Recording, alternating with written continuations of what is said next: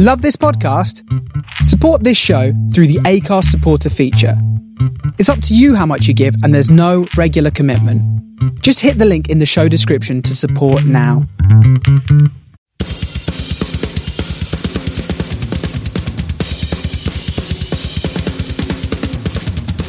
Drum for the Song podcast. Welcome to episode 14 of Drum for the Song podcast. I am your host, Dane Campbell.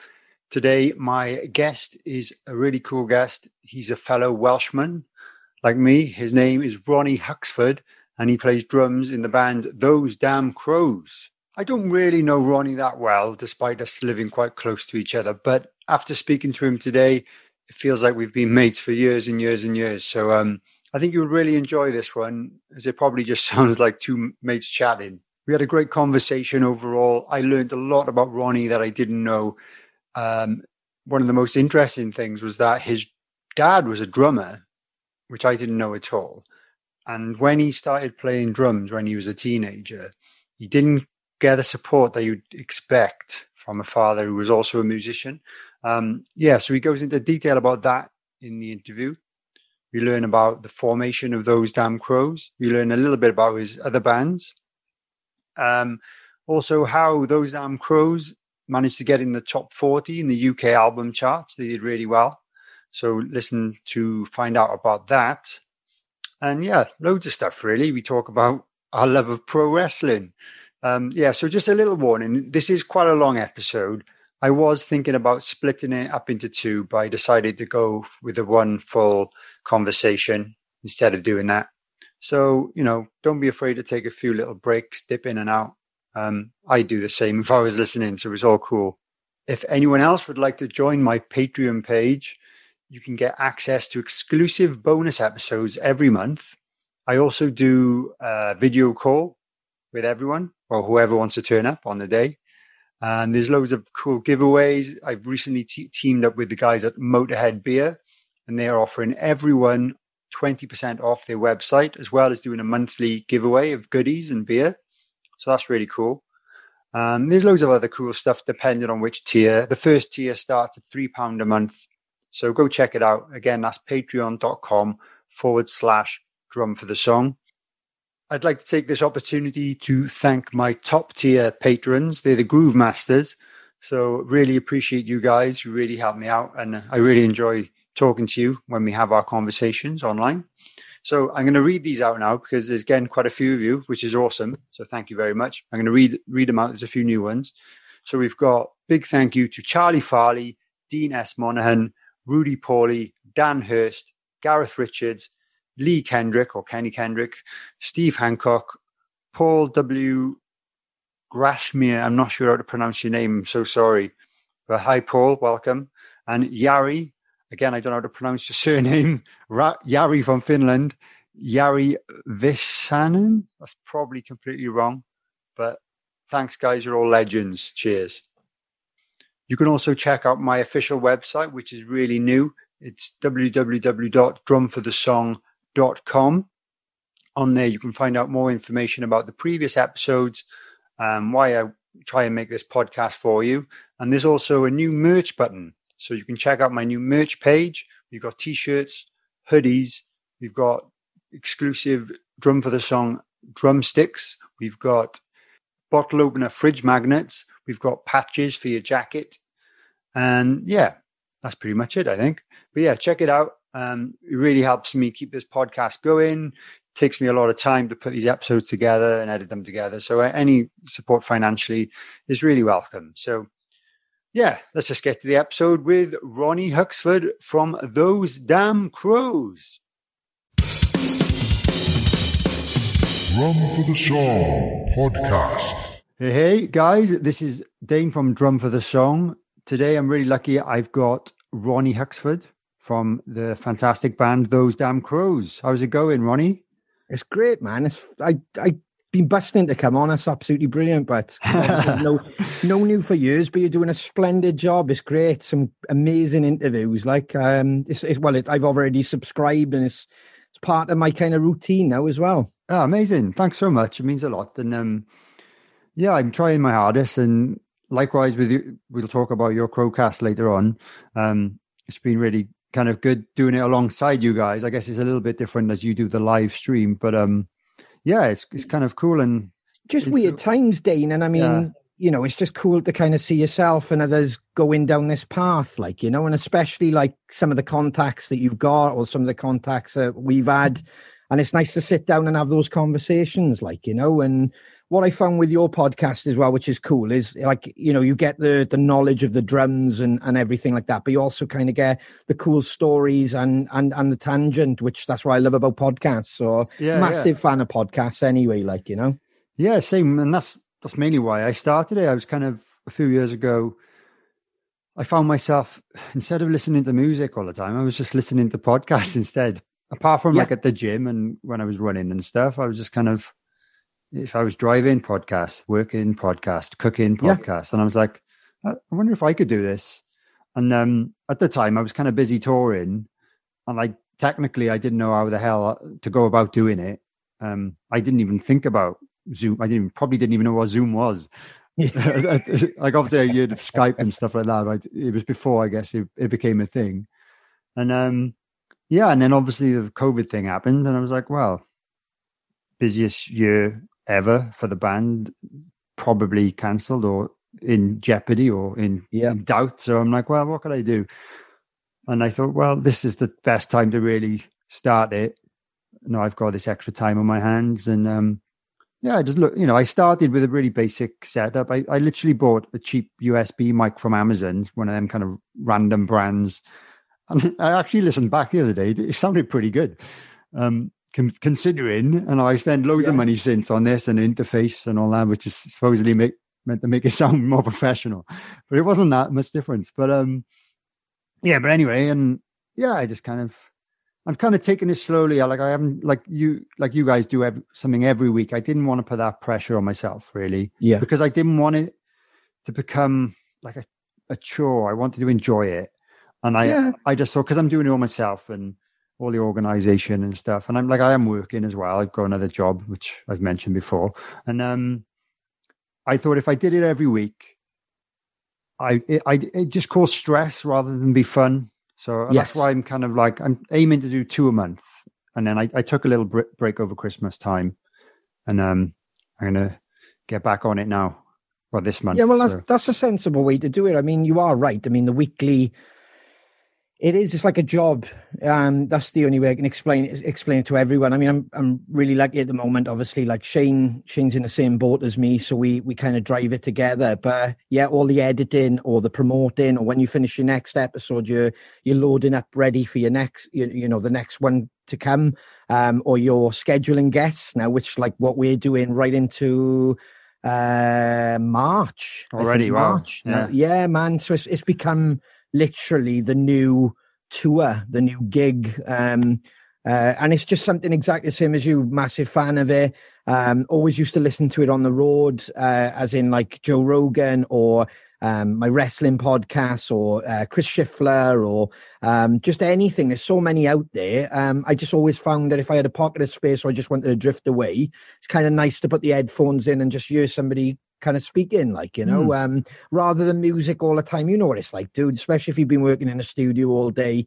Um, or if you're out on the road and you're doing a gig, um, it's just nice to just kind of kick back and and just listen to somebody else, like you know. So um, something we've always wanted to do is just COVID kind of opened our window, the same as you, and similar paths of starting with raw gear, yeah, no clue on what to do, and then slowly kind of bringing it to where it is today. I mean, even with the like, you know, the the, the studio the way it is now.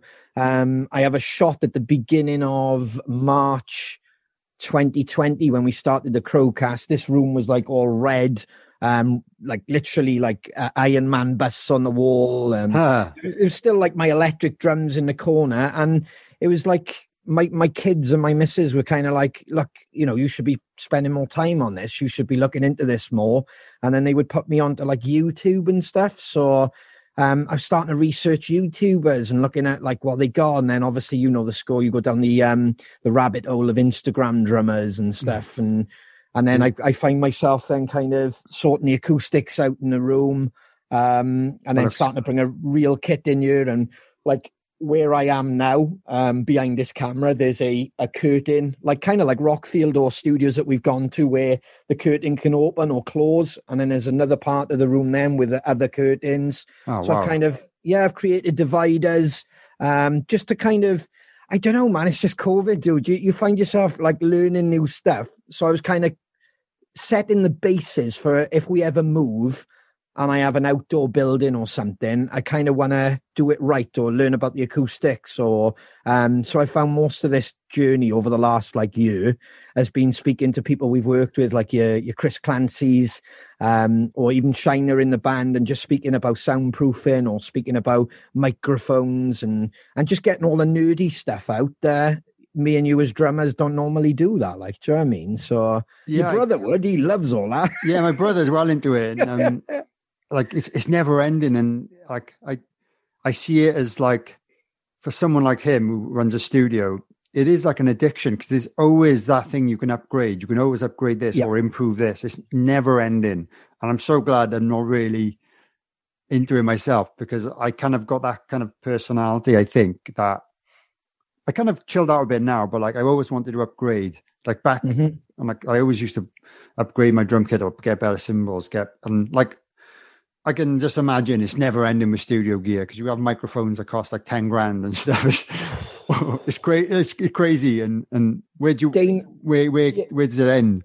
I got, I got, um, so this little setup I've had for now for about, uh, God, it must be going on eight years. This studio setup in the in the corner by you. It looks good. Um, it's, it's it's superb and it works. It's perfect. So I've got two interfaces, but there, which prior to this, like I don't know, maybe about a year and a half ago, I couldn't have told you how they were rigged up. yeah. Um, yet again, it was because because we know people. They'll they'll come over the house and help me get it all set up, and I knew it. It kind of fed to the electric drum kit in the corner, and then I could just demo. So whether you know, same as you, if you want to put a guitar down or if you want to put some drums down, I worked out Pro Tools. So I started that kind of foundation about seven or eight years ago Oh, um, but never got to a level of like y- y- your brother or beyond that because it didn't interest me same as you. I was very much like I just want to kind of know how to do the basics, and then I'll give it to somebody else Yeah. to to kind of take it to the next level. Or even if you're writing a song yourself, I never really had the aspiration to to be a top mixer or a, but I always always was keen on producing. Um, Yeah. Like like the structures and rearrange, you know, rearranging stuff and that. Um, and then that has evolved now through COVID. Um, so I've got like the, the two interfaces there. I've got an 11 rack by there, which is just like my basic fake guitar head. Um, and then I've got another interface, which when you get into podcasting, you're like, oh, I need one for that now. I need one for like portable. portable. um, yeah, yeah. Yeah, dude. So I've like invested in that. So you are right. You you become addicted, and especially like I got the same personality where Hmm. I'm investing into it now. Where you're buying the same as you now with the arms. I've got that coming coming across here. oh, right, Um, yeah, yeah. Gone out, got better cameras. Gone out, got extensions for this. Right? How do I do that? Right? I wanna I wanna do a Christmas special. So I want to do the crowcast from my living room with the Christmas tree and everything behind it. Right, I need to buy a 20 foot Ethernet cable with a tiny little, and all of a sudden you just go out and start buying all these bits and bobs and crazy in it, dude. This is what It is COVID has done. Like, it's mental. But yeah, well, you got to find a balance, really. Is you know, if like if the money's there to do it, great. Obviously, you've got to be careful Yeah. because you don't know when. If you know, with technically you're a professional musician, right? yeah, full tec- time now. Technically, I am. Well, was Yeah. or am. I don't know what to call myself nowadays. But um, but yeah, you've got you've got to be careful. But um, yeah, but like.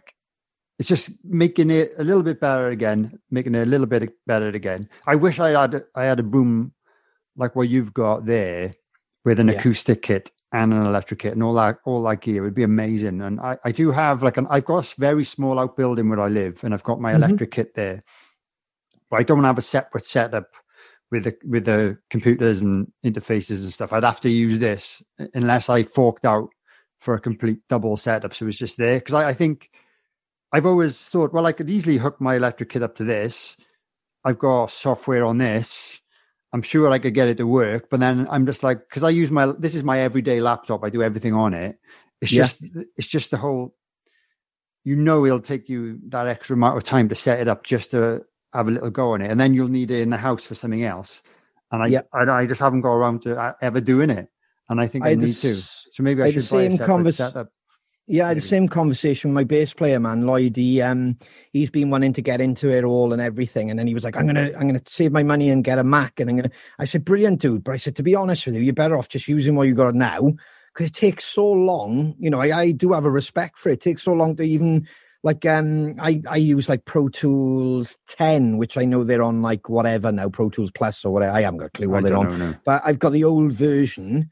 Um, but then it rocked my world because when I bought this interface that I've bought for podcasting, Yeah, um, that came with free software. So it came with like Pro Tools first, and it's all like brand new and shiny and stuff. So nice. it was really familiar um, to what I've been using, but yet an upgrade. So I'm even going to use that even for certain demoing now because it's just it's just so much easier. It's not lazy. It's just kind of like if I want to do the electric or if I want to do the full kit, sorry, I'll yeah, probably run it through the the you know the space machine but there that could fire a rocket or whatever.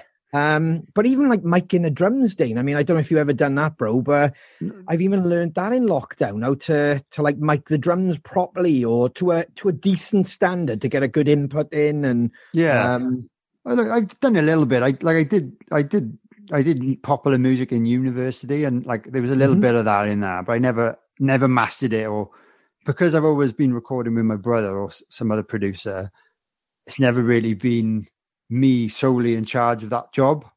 Yeah. I think Mike, I could probably mic up a kit, but I wouldn't know how to do all the stuff on the computer to make it sound good. Yeah, I, That's I'm what I don't kind of with you there. I'm I'm still not at that that level, but I was really chuffed. Um, well, I think it was in the summer. I'd kind of set up all the mics. It was just before I changed the room round and give it all a a brand new look and everything. Um, set all the mics up, and I managed to get all of the sounds coming through decent. Nice. Um, and I was like, yes, winning. Like, but I know what you mean. I mean, when you start putting the plugins on and stuff like that, it's a whole new world. yeah, and then I, I haven't got a clue. All that. no. I'd rather spend that time kind of learning more about my drums or more about the music business. That's not a part that kind of, yeah, I think you have to be in that from day one. Yeah. But if I 'Cause when it keep co- everything- yeah, when it comes down to it, when you guys go and write record an album, you're going to be going with some producer in some studio, right? So Yeah. what you know about plugins and and gain levels and all that doesn't really matter. No. because you're No. going to be paying someone else to do it who probably knows a lot more than you anyway. So that's why Yeah, waste why waste the time learning. I, I like that's kind of what I think about it. I think. No, I agree. And they bring on your knowledge. Um, I mean, Christ, I remember working with Ginge, I think early days with the Crows. Oh yeah, we, we were just kind of uh, you know martin martin ford like so um we we just finished recording some of murder and motive up in rockfield and he turned around and he said you guys want to work with as many people as you can it's like a footballer um he said you want to work with as many people as you can to gain as not gain the knowledge makes um, and I was thinking, Jesus Christ, Ginge, you didn't tell me that 15 years ago. I've been Ah. paying for 15 years. Do you know what I mean? So I thought that was a that was a chestnut he left out, like, you know, but he is right, because as soon as we started working with like, you know, Colin Richardson and, and Chris Clancy, the the bank kind of opened, like, you know, it was like, whoa. And then obviously with Andy Sneapy in there as well, it was like there was just new tricks and new new things, even to your, you know, prepping a drum kit and stuff. I'd never spent like, say, for example, days like playing playing with a drum kit. Do you know what I mean? It's always Yeah. normally go in,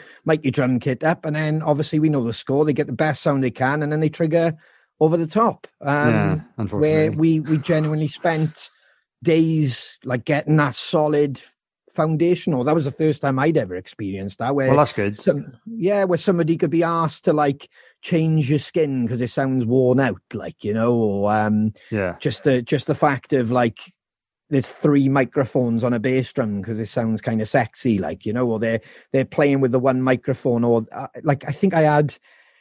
Thanks to Moose, when we did that session, I had like 10 snare drums, which Nice. I've never taken 10 snare drums into a studio. And we just sat there. And even by the end of it, Moose was totally right. I was like, I, I don't even know what's happening anymore. You're just, you're just hitting a snare and they're all starting to sound the same. But it, it was just that, like exactly what you said. It's that knowledge of like, they knew what they were after for the record. They knew what snare was the right one, like, you know? So, yeah, really cool, man. I mean, it's like different field to what me and you are used to, but yeah, um, it's Definitely. interesting. And yet again, before COVID, I, I hate to say that, but that is the reality of it.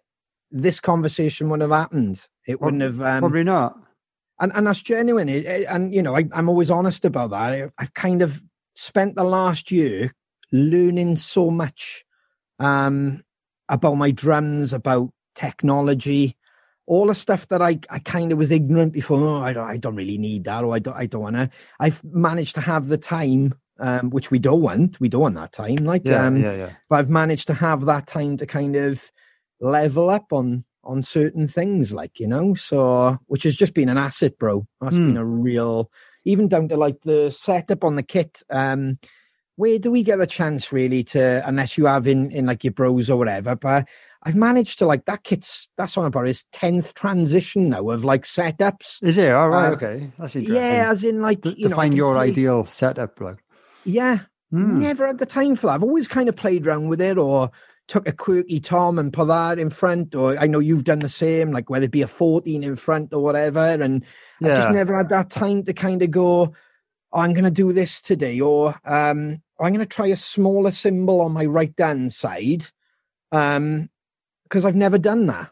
And just, just something that, you know, and, and making it interesting. So when I'm actually on the drum kit, it's not a memory thing. You're having to concentrate because there's something new in different places. Do you know what I mean? So That's really interesting, actually, because that's something that I've never really done. I've kind of since since I I guess I started gigging properly with like said Mike back in the day.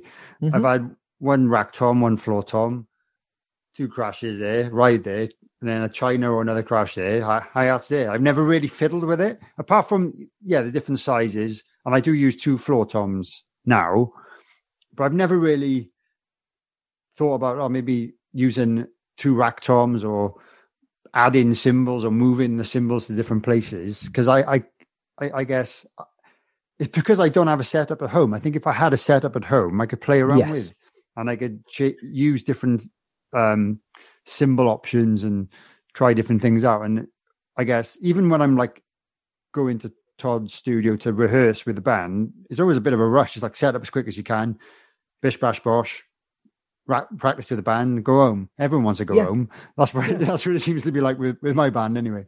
And um and then in a studio situation, it's like, well, you haven't really got time to fa- fuss with stuff like that. Yes, I tried different cymbals, uh, different snare drums and stuff like that, but um, it's mainly all my stuff.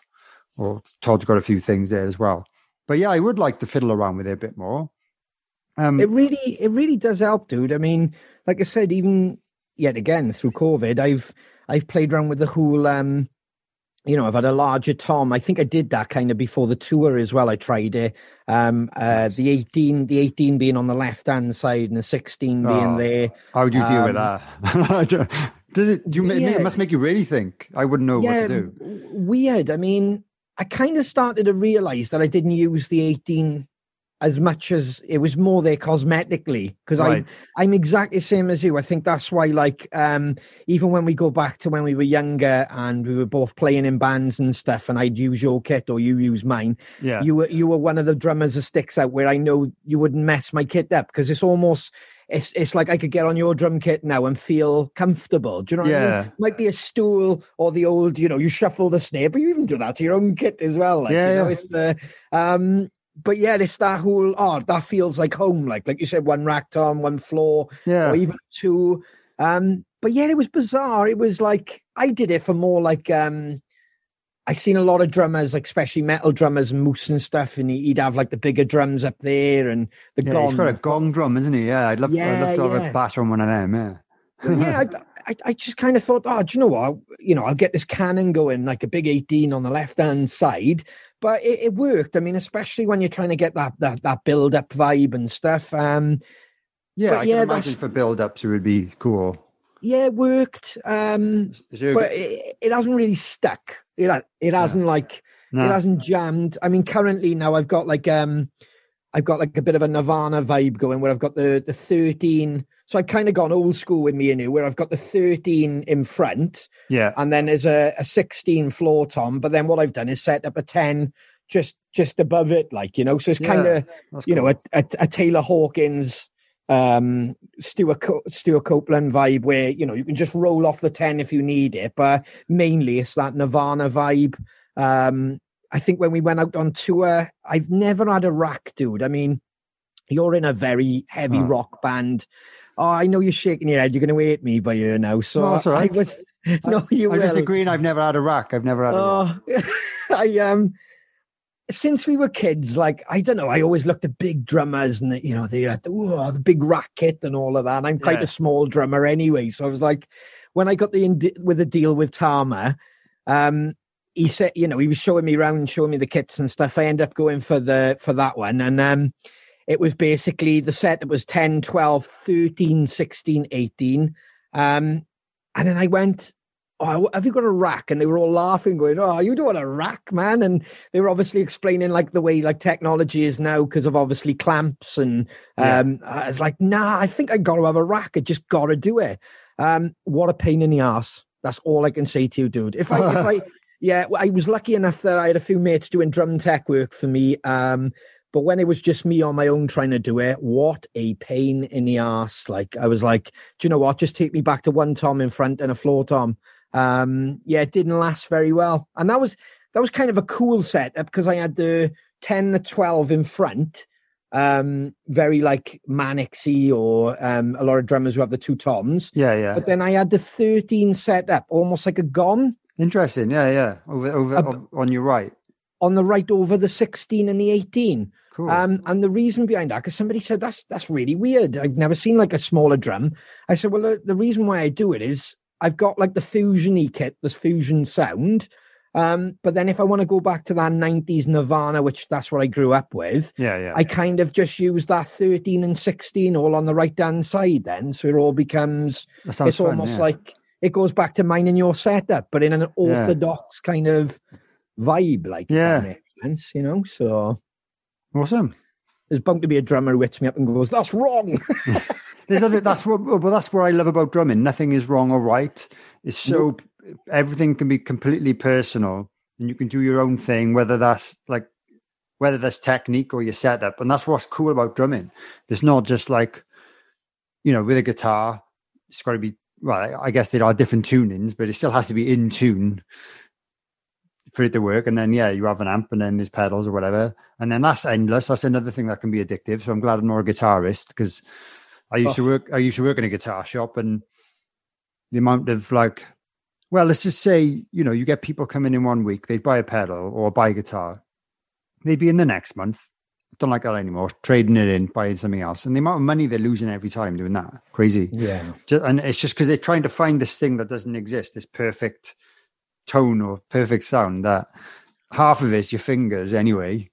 I think, in my opinion, anyway. And um, yeah, so I'm glad I'm not a guitarist because because the thing with guitar pedals, they're small. You could you could buy a hundred of them, and they wouldn't take up that much room. They take up less space than a drum kit. So you, yeah, I can, you can. The one thing with drums because they take up so much space. Like in my head, I'm like, well, I can't have that many because I haven't got anywhere to store them. So I've got to Oh. take it easy. I recently bought a kit now, but I'm like, I got to get rid of one now because I've just bought one. I just seen I it. can't justify it. I can't justify keeping them both because of the space. So um, yeah, I'll have a Well, drum be- kit for sale soon, guys. If anyone's listening, Be- behind that wall. yeah, Um, behind that wall, there's like a storage room that runs basically all around oh wow, round this room. That's so it's like because this used to be like an old shoe shop.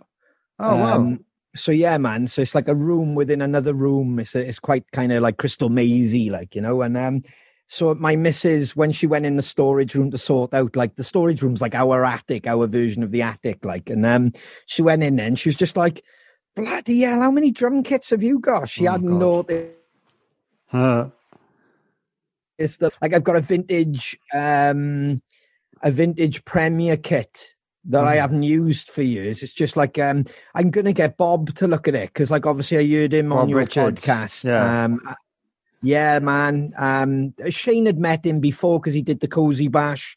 Um, I I only met Bob briefly, but because of your podcast, I don't know. It was just kind of like I was like, I really want to know him more, which was cool. yeah, Um, then we had him on the Crowcast, and I was like, now I really want to have a drink with Bob, and I want to kind of hang out and talk more drums with Bob. Um, so I've got an old Premier kit bill there that I'm busting out when things settle down and we're allowed to kind of see each other. I want to go and take it over to him and go, what is this? Because I kind of had a, a guy called Nick Hopkins back in the day look at it and he was like, Whoa, he said, That's that's a couple of grand's worth. Really? Like, is it? I, I, I I remember bought it Nick. 80 quid, dude, off a student. Oh wow. Yeah. And he used to do vintage drums, didn't he? Yeah. And I, the story is, I was like, oh, I don't know, about 20, 20, about, yeah, around like the said Mike Day's misconduct vibe. And um, I think I just went and bought it off a student for 80 quid. Um, and it's got the old, like, the old metal bar that comes across and it's got the dampeners and the drums. And I was Nice. just like, yeah, it's punk rocks, one tom, one tom up, one floor tom. It's got old, thin, like spiky legs. And I Oh, was yeah, just yeah. like, so yeah, I'm going to take that over to Bob.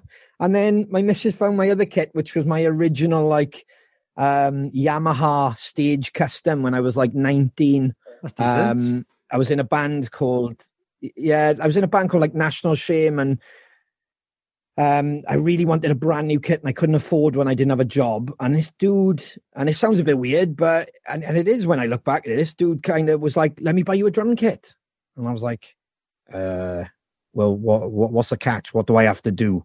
Do you know what I mean? And he was like, "No, I just believe in you." He was like, and he, he kind of understood the position I was in. I'd just become a dad. right. Um, he loved my he loved my drumming and loved the band that I was in at the time. And he just said, "Let me help you." And I was like, "Oh, I don't know." He went, "Look, it's not for free." He said, "You just pay me back when you can. Ah, You just pay me back." And and fair play to him. Um, Jock took me down to like West Wales, said, "Pick whatever drum kit you want." So I could have come out there with like anything, but I ended up just picking this Yamaha Stage Custom because of like the the setup on it and everything. And I've still got that kit to this day now, like wow. just because of the. And I paid him back. I got a job, um, paid him back, and he was like, "There's no rush now, you know. Don't forget you got the little girl, and I, I don't want you to, you know, because he knew we weren't making money as we don't in in music. It was like." He was like, no, no, no, no, just take your time. It was just more the fact that he just wanted to help, dude. You know, What a He- he could have story. been loaded for all I know, but so you didn't yeah, actually really you didn't know cool. I you then. You didn't know him before. Like, I got to how- know him. No, he wasn't like a, a growing up best mate or a Ah, um, somebody that I had like a, a massive past with. He was literally. I joined. Um, uh, I mean, timeline wise, we can bounce back and forth, but this would have been around about when I was nineteen. I just kind of come out of a band with Shane and Shiner out of the Crows. oh right, cool. I didn't know Um, that.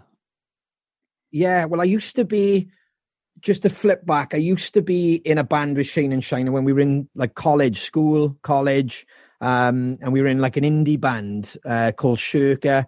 Um, and we, we did all right, like you know. And there was a guy called Phil Jones. I don't know if you know him. Um, I he was a lecturer yeah. at Regent College. I know. yeah, Yeah, he played up like your way with his band called Sex, and yeah. um, he was a brilliant influence to like us and Jeff Giljohn um, and to other Bridgend bands. And he, he took us up to London. So we had all our pedigree thanks to thanks to Phil Jones. Um, and then obviously, you know, I'm going to say the whole musical differences. We all kind of got to a certain age, and Shane was more into like the singer songwriter vibe. Um, he was going down a different path. I I didn't kind of know what I liked, but I didn't. I knew I wasn't enjoying the music we were doing. Um, so I got strayed by these old rockers, as you do. Yeah, yeah. Um, and then they started going, have a listen to this kid. And they were giving me mixtapes of like Iggy Pop and ACDC um, and Motorhead and, and stuff like that. I was like, oh my God, I'd been listening prior to this to like, you know, uh, Nirvana and Green Day um, and, and just all the goodness of the 90s, which I grew up with. yes. Uh, and stuff. obviously your, your Queen and Beatles and stuff like that. But I hadn't gone into this territory. This was like, what, whoa, what, what what's this? Hmm. Um, so that's how I kind of warmed to them, and I was like, "This is brilliant, guys!" And then I started. They were only like um, uh, they doing originals, but it was mostly covers. So we were doing stuff like riff raff, uh, rock and roll. Uh, yeah, it was just like Iggy Pop and Stray Cats and a uh, bit of the Manics. nice. Um, and then that dude who bought me that kit was like their manager, or he was like, but he was basically a glorified mate in the pub um, with a bit of business sense. He was like, Oh, I'll manage the band. And that's what it was. He was like, Oh, you need a new drum kit. And I was like, Yeah, but I can't afford one. Um, and he just went and just went and helped me, like, you know, and that drum kit kind of then took me through to other bands after that, like your misconducts and stuff. And, Yeah. Do you know what I mean? So it was just, it was mad, but he just seen, he seen something more in me, like, you know, he was just like, he was the reason I left that band. And if any of the boys heard it, it was just like we did a gig up in London and um I thought it was a really good gig. I was like, oh, that gig went really well. And he went, nah, you've got to leave. And I was like, what? What? And he went, he was like, they ain't going anywhere, dude. I was like, what? He was like, they're lovely guys. I love them to bits. He was like, but you're, you can tell you're hungry and you want to get out there. And he's like, look, the longer you stay, the more you're going to be held down in Bridgend. So you need to go and get yourself back in a, a band with your mates again and and keep going on that original path like because they're going to start doing more covers and then you're going to be in that pool of musicians and Hmm. he said just just break away now like you know and i was like wow we just had a good gig Ah, that's crazy, man. uh yeah but really you know people like Gassi, dane you can't you can't forget them on the journey they're part of it and they Def- like you yeah, definitely. So- Yeah. You so he, he was an influence there, especially with drums. That's why I brought him up because, you know, he was catalytic. You know, my, my dad was a drummer. Oh, so, wow. Uh, but he didn't influence me as much as, like, say, other people did. Do you know what I mean? And, Yeah. you know, this is coming from a drummer who played with, like, Dusty Springfield, BBC, bloody oh, big shows and stuff like that. But my dad was more your classic signature session musician, like, you know, Yeah. rather than, and big bands. And um, so, you know, he'd, he'd gone down all of that path where when I kind of told him at 14 that I wanted to be in a rock band or a punk band, he was just like, that's not music. And I Yeah. like, Yeah. I want to learn how to play drums, Dad. And my dad, he he was a, in all fairness, like no matter how much me and him argue or whatever, he was a phenomenal drummer. As in, he he, he played proper crosshand. Yeah. He could play straight if he wanted to, but he, he would play proper crosshand. It's like was that But I- traditional grip? Is that is that what you mean? Traditional, yeah, yeah, traditional. or there's different grip. words for it. Yeah, yeah. Um, yeah, and he and he'd, he'd be playing, and like I've seen him in jazz sessions, and I took mates to watch him, like when he was in his seventies and stuff, and he'd be playing like literally doing pretty much one hand rolls, and then reaching down for his drink, Ah, having, having a drink, putting the drink back down, and then just kicking back in. The Amazing. musician, the musicianship, man, was like off the scale, you know, and you just see all their feet go in, and and it's like it's proper jazz. You know, you were waiting for the jazz. It was yeah. just like yeah. yeah, but he was he was old school as well because like when I sat down with him to learn the drums, I was like, Dad, you got to teach me how to play the drums. They want me to play drums in school. Um, it was the case of like I'd sit down at the drums and then he'd want me to learn Mama Dada, which would be your rudiments.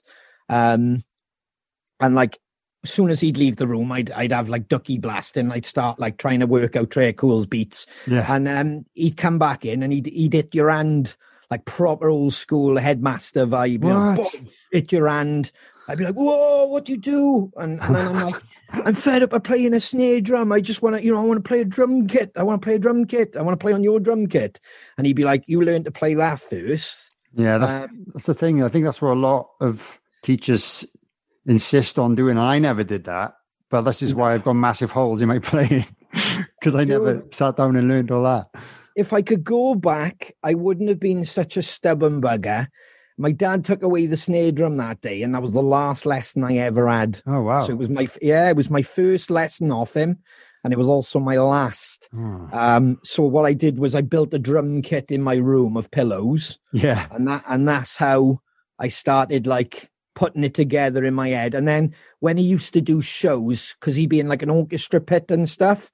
So when he when he would do shows, like in the in the breaks and the intervals and stuff, obviously there wasn't a crowd there. So it'd be between like if he did matinees and stuff like morning um morning shows and evening, yeah. I'd run on his drum kit in the like literally that and that was that was like that was it like you know that was that's what got me hooked um and then sitting next to bloody moose in class which i think he said on his podcast on your podcast. Yeah, um it, Yeah. sitting next to him and he was just like i need a drummer you can play. And i was like uh and that was like literally my entry into being in a band. Like was like moose saying you need to play drums. So we'd sit there and he'd be putting like megadeth in my ear and stuff in like the old headphones. So we were both sharing one Oh, yeah. each I know like trying mean, to yeah. stretch him and getting me kicked out of class and stuff because I'd be like walloping the table and the teacher kicking off and then he's laughing and as I'm standing outside the window of the Portakabin and stuff. So yeah, he he he believe it or not was a massive influence as well. You know what I mean? 'Cause, yeah, yeah. I'm yeah, sure there's all these people along the way who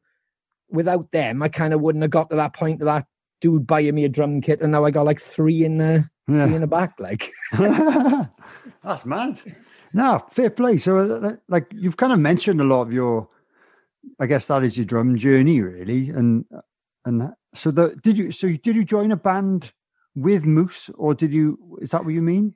yeah, well, like the proper journey is, um, I took geography because my dad wanted me to have a proper education. Um, so Proper. music was mm, proper. Uh, Yeah. Music was on my music was on my options, um, and he he scratched that one straight off. So I was like put straight in geography. I'm sitting there first day as you do after you've done your options. You're sitting in class, door just bursts open. In comes my music teacher, Peter Jones. Has a little word in the geography guy's ear, calls me out of the room. I go out to the classroom, shuts the door, and he goes, What are you doing here? And I was like, uh, and I thought I'd done something wrong. I was like, um, and he was going, Why are you doing this? What are you doing? And I was like, uh, well, I wanted to do music, but my dad won't let me. So your dad knows nothing. Um, so he he took me down, took me down to the music room. He said, "You ain't going back in there." I can't I can't remember like the the, the, actual dialogue, but you ain't going back in there. Um, he was going to tell my dad. It didn't matter about me or anything. He was going to tell my dad. Took me down to the music room. There was a load of boxes, and uh, he goes, "Right, your first lesson, open them." And I like I opened up the boxes, and there was there was drums. I was like, "Whoa!" And he was like, "Right, your first lesson is how to put it together." Now you're doing music, and I'll tell your dad, and that and that was it. That's how I learned how to to to put a drum kit together. Was thanks to Peter Jones Amazing. once we once we put it together, he sat in the piano and he taught me how to tune it by pressing the piano. So he'd, he'd do the key, and I was Wow. like, "Oh, wicked!" So I tuned the drum kit. He didn't do none of this for me. He made me do it. Um, and then he started playing the first ever song I played on a drum kit. Um, he started playing "Shine Jesus Shine" like proper old school uh, comprehensive teacher yeah. started playing Shine Jesus Shine on the piano. Um, and to this day, I didn't realize I just naturally busted out a 4 4 um, ACDC. Uh, and I, I didn't even know what I was doing, dude. I didn't know where where did that come from. It was like, wow, there there was like, and I'm I'm talking like proper in time. Everything was there, and I was just playing. And then when I realized, I'd, I'd be like doubling up with my hand, and I'm like, oh my god, cool! Like I can kind of play the drums. And then I went home, and I was like proper excited. And I obviously told my dad. My dad wasn't happy about it. I I had Green Day Dookie, and and that's what I said. I had the pillows there, and I'd just be like learning the record. And one day, Moose heard me do Burnout, uh, which was off Dookie. Okay. So they would there would be that break, da da da da da da do do do, and I just started busting this thing out at like fourteen, and I and I swear to this day I don't know what the rudiments are to it, or I don't know the the drum breakdown. It'd all just be by yeah. by. Yeah. Um, and Moose was like, "Join my band." yeah, because So, he yeah. played he played guitar, right? At the yeah, start. man. And, yeah, like, and that and that is genuinely he got me in the the first band. So I jammed be before that was Shane in like the music room, yeah. the singer of the Crows. Now me and him used to jam all the time in the music room. But the first like official band was Moose going, "Come and play drums in my band." So I went and joined his band, and it was sick, dude. It was just like he was like you could tell he wanted it. It was just like even from that age, like my first gigs and stuff were like these Nirvana esque style, loads of kids jumping around, going crazy, long hair, yeah. playing like uh, for for whom the, the bell tolls with Metallica and Huh? I remember him. It was so funny because he'd be like saying to me, um, "Right, play this one, learn this one next," and he'd give you a tape and whatever. And I'd be listening to him. He's like, "No, it's more like you know, da da da da ba." And he even then he had the drum sense into him. Yeah. Um, and that's how we like learnt. Uh, we were destined to go into the studio. He was like, right, we're going to go to the recording studio. We're going to record our own stuff because I think we had songs like um, I was talking to about this about like a year ago. Um, with songs like "Bouncy Shit" and "Life's a Car Park" and yeah, brilliant. But honestly, and um, "Cheer Up, Life's a Car Park." Don't, don't know what that's about, but it was brilliant. And we used to go up to the local youth club and just rehearse up there, which would be like a gig because there'd be like 20, 30 kids either, you know, smoking pot or drinking cider or whatever. And they go, they ram into this youth club, knock the lights off, and it'd be like Nirvana Teen Spirit vibe. You know, everyone's just moshing Yeah. and Cool. um, and that advanced. And Moose was like, "We're going in the studio." I was like, "Epic." Um, then we went and done this festival before we did the studio called Panic in the Park. Um, I was 14. Um, Dad loved me playing cricket at the time. He was like, "Yo, my boy's a great cricketer," and I was. I was. I was all right on the old bat. Like, oh, wow. Nice. um, and I met a few rockers that day, and that completely changed my path, dude. That's all I can say. I got so intoxicated. Um, it was incredible. We played the gig. We were first on in the festival. Moose is like pulling his his trousers down, pulling moonies as I'm on the drums. It was very, very punk rock as he's playing the guitar. And then afterwards, we came off, and everyone, you're talking, there was a couple of thousand there as well up in Ogmore Vale. Yeah, a couple of thousand there up in Ogmore Vale in a field. Wow. Um, and it was just crazy because I come off, and that was like my first like moment where I didn't even know what a rock star was. Right, that was the truth. Um, Yeah. but it was more the case of you felt, oh wow, this is cool. Everyone in school, he's the drummer, man, and he, oh, no, you know, and everything. And you're like, whoa, wicked. And then an older guy, because I was only 14, would be like, do you want a beer? And I'd be like, yeah, have a beer. And that beer led into like 10 beers where even the boys are going, look at Ronnie, fair play to him. I'm going, yeah, you know, Wow. drinking. Like 14, didn't go home that night. That's the that's the bad thing. I didn't go home. I remember waking up on a settee. Um, it was like something out of a 70s movie. There was people doing drugs. It was like God. yeah, honestly, now it's like you know, whoa, what, what, what's going on? Like you know, and I'm I'm there, and I've been spewing all night. Everybody been trying to look after me. Um, but I had cricket trials the next morning for Oh, like God. Yeah, really Uh-huh. important cricket trials, which my dad was like, "This is his break," you know, and all of that. Of course, punk rock Ronnie didn't go home. Um, he sends the police out looking for me because obviously, you know, you're Yeah. back 1990 Before mobiles, was it? Before Nokia 5110s. Oh, way before, Way before that. yeah, before the brick and that. So Yeah. you know, he'd he'd phoned around. Um, and anyway, it was like the you know the walk of shame, but it wasn't. It was like he picked me up from this house. They found out that I was all right and I'd been safe and I slept on this settee and everything. And and obviously, I pulled up at, at Moose's house the next morning. And my dad had said to her, Look, I found him. He's all right. And I remember Moose's mum coming over to the window going, Have you taken drugs? And I was like, No. I was just so hungover. I've never had an I never had an hangover before. Yeah, yeah. Moose was like, dude, you were fucking, you were sick. You were, that was amazing. It was brilliant. and, and, like, we were friends with all the older musicians because of that. And um, as soon as I got home, my dad was like, ah, you ain't being in that band and you're never going up there again. And, and it was just like, "Oh no. Um, so what I used to do was sneak a drum kit, um, which was, my house was about 10 miles, but about a, a 25 minute bus drive um, from where I lived to where Moose lived. Right. Um, so I used to, when my dad, because he was obviously a drummer, um, when he'd go out on gigs, what I used to do is run, and this is no shit now. I used to run with a bass drum around the corner where the bus stop was. Don't know how anything weren't stolen. Put the bass drum in the bus shelter, run back to my mum and dad's house, grab the toms and whatever I could, run back to the bus stop. Bus would pull up. I'd load a drum kit onto the bus.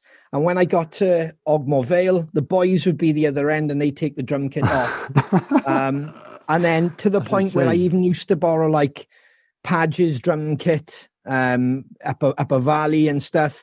And then my dad kind of caught wind of it and we were about to record and he was like, that's it, you got to leave the band. So I didn't do the recording and the rest is kind of history there because Moose got fed up of me not turning up um, and started playing drums. And, and I was literally it. Like, so that's how he went down that path of playing drums more. yeah. Um, and and then sadly, I I was kind of like, oh no, get in.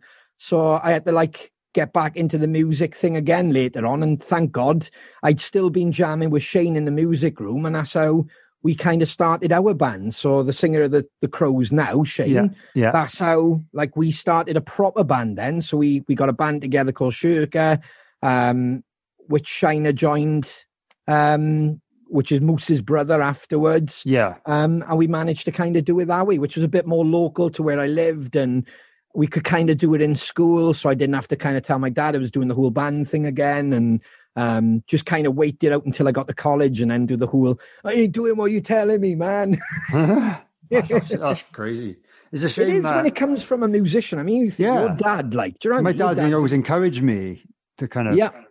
He never like told well, Yeah, my dad was the opposite, and Yeah. he knows that to this day. I mean, he regrets it. He says that, like you know, I mean, obviously years ago when he see me, like I think when we did like um full Ponty, that was the day because Yeah. um uh. So yeah, sorry. I obviously went on to do a band with Shane Sugar. Um, Yeah. That did really well. We started doing like Pepsi charts.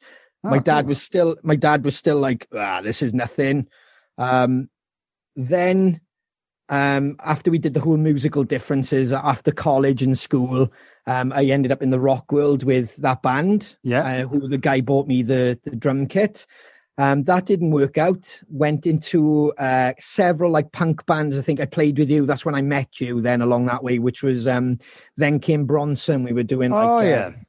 yeah, so we were kind of like a, a pop punky kind of band. Nothing really serious. You know, we'd had some London shows or whatever, but nothing to like stamp a career or I didn't go on on tour with Led Zeppelin or anything like fancy.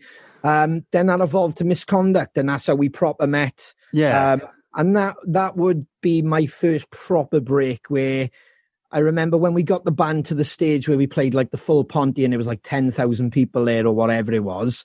I just remember taking the um taking the the shot because there wasn't like camera phones yet again, but somebody had took a photo and showing my dad the the, the thing and he still wouldn't have it. And even when he went on yeah, even when he was on TV, he was like, ah, that bloody rock thing, you know, and I just don't get it, like, you know. But weirdly, the only drummer he would ever give respect for the rock world would be um I do like that um that Guns N' Roses drummer, Matt Sorum. what? That's random. Yeah.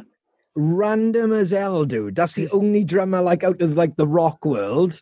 I'd be naming drummers to him all the time, like especially with Queen and Stewart Copeland with the police and stuff. You think my dad would be all over that? He was like, no. Yeah, you Um, think he'd be into the more the, the jazzier Yeah. kind of rock drummers like Ian Paice and the Bill No. Wards and people like that. That's crazy. Yeah, he, he knew he'd met Ginger Baker and he'd met um, Buddy Rich and people like that, and um, Wow. so he had like massive respect for them. yeah, yeah. But um, he had a really bad like um, I think he he he had a like something happened with Keith Moon back in the day with my dad. what? Um, uh, yeah, yeah, yeah, yeah. There was a bit of a scuffle, and um, I think from that mo- point on, my dad like looked down at rock drummers. Like, do you know what I mean? He was just like rock drummers are the devil. It's almost like um, water boy. Like, do you know what I mean? So. Um, and then just had a totally different respect for other musicians. It was almost like we're we're below a proper musician because he could read music. He could yeah. he could I- just step in. You know, when I used to say I'm going to practice, he'd be like, "Huh." Like, well, yeah, you got to practice. Now you look at Instagram drummers and stuff; they're constantly telling you to practice. Yeah. But, you know, my dad's like, well, he's 94 now, dude. So Oh, wow. um, yes, he was. He had me late in life, um, so it was like completely different mindset as well. So that's probably important to say of the the age. You know, when Yeah, you're, you're born in so. 1926, and he went through all the Beatles stuff. You know, he was playing with bands like Joey and a Gentleman and stuff like that, and so he did that whole thing. And and he was like, "Why would you want to be in a rock band and not get paid?" Like he knew that straight away. He'd be like, because yeah. they used to have like an old ambulance and um he said oh no that wasn't for me because he used to get paying jobs obviously for like bigger artists he could go in like that was the thing you know i had to respect him my dad could go and do one gig come home and we go on holiday because it was just like whoa That's amazing. yeah, yeah. yeah you know so in all fairness he made his kind of but he also didn't have no royalties so he did a lot of films and stuff like that and he did a lot of radio work he did a lot of album work um but didn't have no royalties just totally all about the money like you know Yeah. so so that's something i've educated him now because he looks back and he thinks christ he, he should be kind of more well off but sadly when you take in which would have been a lot of money say like for a session maybe like 20 pound back in a day um which would be the equivalent now to going out for a couple of hundred, say for example. But yeah, yeah. the royalties obviously would have paid him a lot more, especially some of the records he's done and I like, you know. So, That's crazy. so yeah, crazy, innit? It is. You've got to be Uh, careful what deals you make when you uh, sign up to these things. I guess people are a bit more savvy about it now. yeah, doing session work and stuff. But um, I, I, I guess I'd like to speak to more drummers that are in that field of work on this podcast. So there's a few people I've got in mind that I've, I just haven't really contacted yet. That they're in that world. They've kind of done the rock band thing, yeah, or they're doing both, I guess. But you know, they're involved in that session stuff because it would be interesting to know, like, do you even have a way of negotiating to get a, some royalties? Is it more like I employ you to play on this? I'm paying you this amount of money. That's it. Take it or leave it. I don't really know how it works because drumming back- doesn't class as songwriting in, in the traditional sense. Sadly, very true. from like a publishing point of view, it doesn't. It's it's irrelevant, unfortunately. Yeah. it's all to do with like the the- you know the agreement of the band or whatever. Um, which is wrong really because like certain grooves or certain certain things can really take a song into a different so that's Yeah. that's like a completely um i've i've talked about this to loads of drummers and loads of musicians like you know they don't realize um i know it's different now because we're living in like 2021 they can just be like yeah well we'll we'll we'll just use a drum machine yeah, yeah, it's like, oh, but back then, um, you know, it would take a certain finesse to walk into a studio and do. My dad was a what I call a money saver, so he could go in, get the job done, yeah. um, and they wouldn't have to waste a lot of time on takes and stuff. And that's, that's why like- they wanted him because they Yeah. save time. Yeah, well, like I don't know if you listened to the episode with Ash Sheehan. Um, if if you haven't, he's on my on my podcast. He plays for Glenn Hughes, um, but he does a lot of session work. And he, Yeah. he he said that he gets employed because he just goes in there, doesn't mess about, does the, just gets the job, leaves, and then they move on to the next guy. And that's why he's sought after in maybe in his area. I don't know where he works, but um, but he gets getting called back because he's quick. Bish bash Yeah. bosh, get it done. And he's obviously he's an amazing player, so he yeah, he's confident in his abilities. And then um, but yeah, that's he says like don't whatever kit's there, I'll just use it. I won't even change the setup of it. I'll just play it, go home, take my money, go home, and then they move on. Well, that's what my dad used to say. He was like, Yeah. you don't want to be an asshole and stuff like that. But I used to be there from a very, so I do like, you know, I wasn't like handed a gift or anything. It was just the fact of my dad would take me to a lot of shows, the same as yours. Yeah. But my my background, rather than being like rock or or anything like that, was the whole like um rehearsals in a production of a of a show. That's Um, cool. So whether you know, it was very cool. Now I look back and I appreciate that. So like when I say to you, I I, I kind of love writing. Like you know, I love writing with Shane, or I've loved writing in other bands. Um, it's because I can kind of hear like maybe certain melody lines. Um, but that would have been thanks to my dad without realizing it. But put, putting me in the pit and you're just sitting there, and as a kid, you're bored. You are like I, I was really bored, especially when you've seen a show like you know sometimes it'd be two shows a day that would be running for eight weeks. It's the same show, so you you more notice the mistakes rather than the actual show. So if Yeah. something went wrong, I could tell you all about that. I'd be like, "Oh, that person forgot their line," or I, I knew all the, you know, because you almost you know it robotically, like you know. Even my da- dad's drum parts, I knew when he was going to pick up um, a, a bird wobbler to do certain like effect or whatever, because that's what they used to do back then. There was nothing digital yeah, that's true. any anybody Yeah. watching or listening to this. There was nothing like, oh, I'll put that sound effect up now and let me just program that in. It'd be, you know, if they wanted birds as they're talking in a lovely forestry, my dad would be there with a little like plastic bird with a like um almost like like you you blow into it, fill it with a little bit of water, and that would give the like birds in the background. Crazy dude, but that's yeah, that's like the you know, you know that's or he'd be there with his bells and stuff or um his timps. He'd have like timp set off to the side. So you'd have a whole percussion area uh, Nice. as as well as his drum kit. Um but then i would also have the asset of having like ted boyce at the time who was a a really really cool like musical director. Um i'd sit behind him as well. So i'd be watching him on this like big double organ um while he's conducting the band as well and Um, it was brilliant to watch him like bringing in other people's parts and watching him turn in his score. So how I didn't go down that field, I don't Yeah. know. I think it was just more of a a rebellious thing against my dad. Um, plus, I was kind of more. I was more interested in being on the stage. I think I said that to one of our guests recently. Um, I was always more interested being on that stage of like, I, I don't know, like it was just kind of like it was the urge to be part of the show Yeah. rather than like I don't know. I don't want to put down or discredit any musician. Yeah, man. Do you know what I mean? It was almost like I just wanted something different, and I don't know what that would have been back then. And it wasn't like fame or nothing like that. It was just almost like I wanted that whole wanted to be part of that, like you know, rather than the just making sounds in the background or that's Yeah. that dude or whatever his name is. Like, do you know what I mean? It, just a bit more impact to it. So Yeah. I do respect him for that because I learned the whole, you know, behind the scenes and how a show would be. Or I've been to studios with him, and um, I wouldn't really take in the stu- studio side of it, to be honest. It was because I'd just be in a control room, and my dad wasn't there long yet. Again, like you said, if they were pretty good, they would walk in, get handed his sheet of music, maybe talk talk it through with what they needed. He'd bosh it out, and that'd be it. Like, do you know what Mhm. I mean? So, but the big band, the big band stuff really got me going. I I, I love that when I seen him like.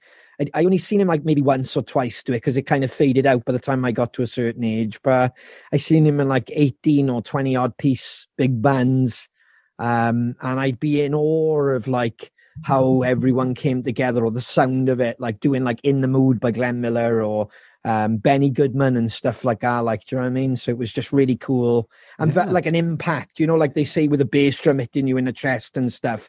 I used to get that from like all the horn section when it all used to kick in and stuff, and it'd be like, "Whoa, that's that's that's a real cool thing." Or you'd realize the the velocity of it all, like the control over the musicianship. You know what I mean? So, and yet again, my dad was so controlled because he knew like how to hit the cymbal properly, not break them like me. Like, Yeah. I know what you mean. Yeah, that's that's another bloody conversation. You could have a whole conversation about breaking cymbals, but uh, yeah, man. Well, I, I can understand where you would have got that kind of um, kind of production side of of music from being exposed to all of that Mhm. from a young age. Because like that's something I've never really, apart from I, I was the drummer in a few school concerts, but the the the band was literally the music teacher on piano, the DT teacher on guitar, and then I think there was one that my mate was playing bass, who was my age, and I was playing drums. Well, that was the band. It wasn't a big orchestra or anything. Yeah. uh, it would have been great to have been involved in that. But um, no, that's that's so interesting. I didn't know any of that about you or your history or your dad or anything. So thank you for sharing that. It's awesome. But um, Yeah. let's, let's talk a little bit about those damn crows. And for anyone, I'm sure a lot of my listeners will already know the band, but for anyone who doesn't know you, how would you describe your sound? Because I, I think you've got quite a unique sound. How would you Um, describe it being in the band yourself? melodic rock with a with with like a uh, maybe a heavier undertone. I, I don't know. It's Yeah. it's always hard, isn't it, when they ask you, dude? Do you know It what is, I mean? yeah, it's yeah. like um but yeah, really melodic. Just um the thing is there's so many kind of bands that, that we all like within that we don't necessarily try to sound like anybody. We just kind of do what we do what we do, like if that makes sense. So yeah, that's good. and I think part of the beautiful thing with the crows was um like when it kind of started, I'd I'd quit music. Um I was done around 30.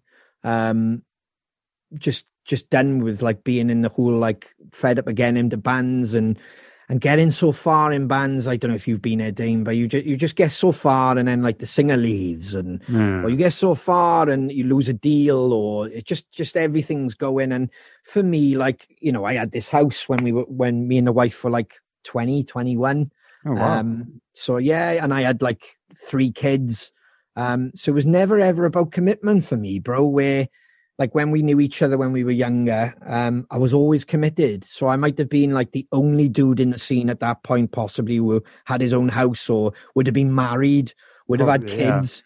But yet my commitment was far more than anybody else. Do you know what i mean? It was just like i just kind of i don't know after like speaking to mark mendoza i kind of maybe didn't find the right players the right cats as he would put it the right um, I just kind of was drawn more to people who were only doing it maybe just on a local thing. And then as it was getting bigger, it became harder and more committed.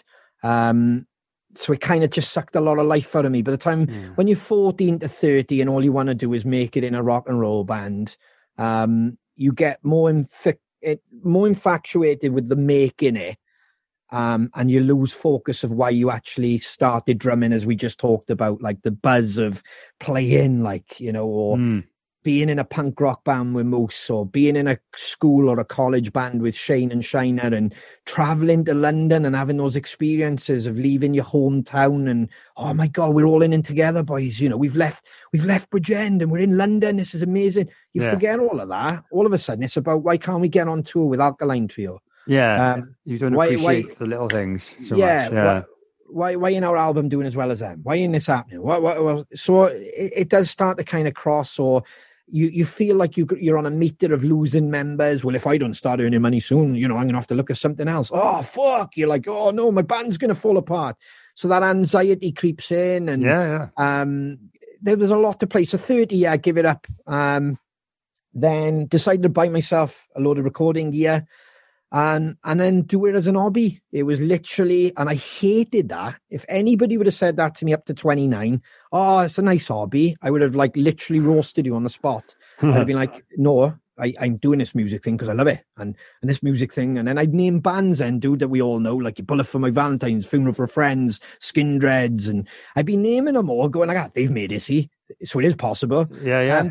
because you know what it's like around our place. It's so easy to be like drawn down in the in the sewerage of negativity, or or you know, when you get a proper job, um, and especially for me, um, I didn't have the weight off my wife. I certainly didn't off my little ones because they were only kids. But the family or uh, strangers would be like, "Oh, you got kids, man. That's you got to start looking at this. You know, you got to give that band thing up soon, haven't you? you, you? You know what I mean? You're like, yeah. what? So the pressures get to you, and You then don't- thirty, I, I was like, oh, do you know what?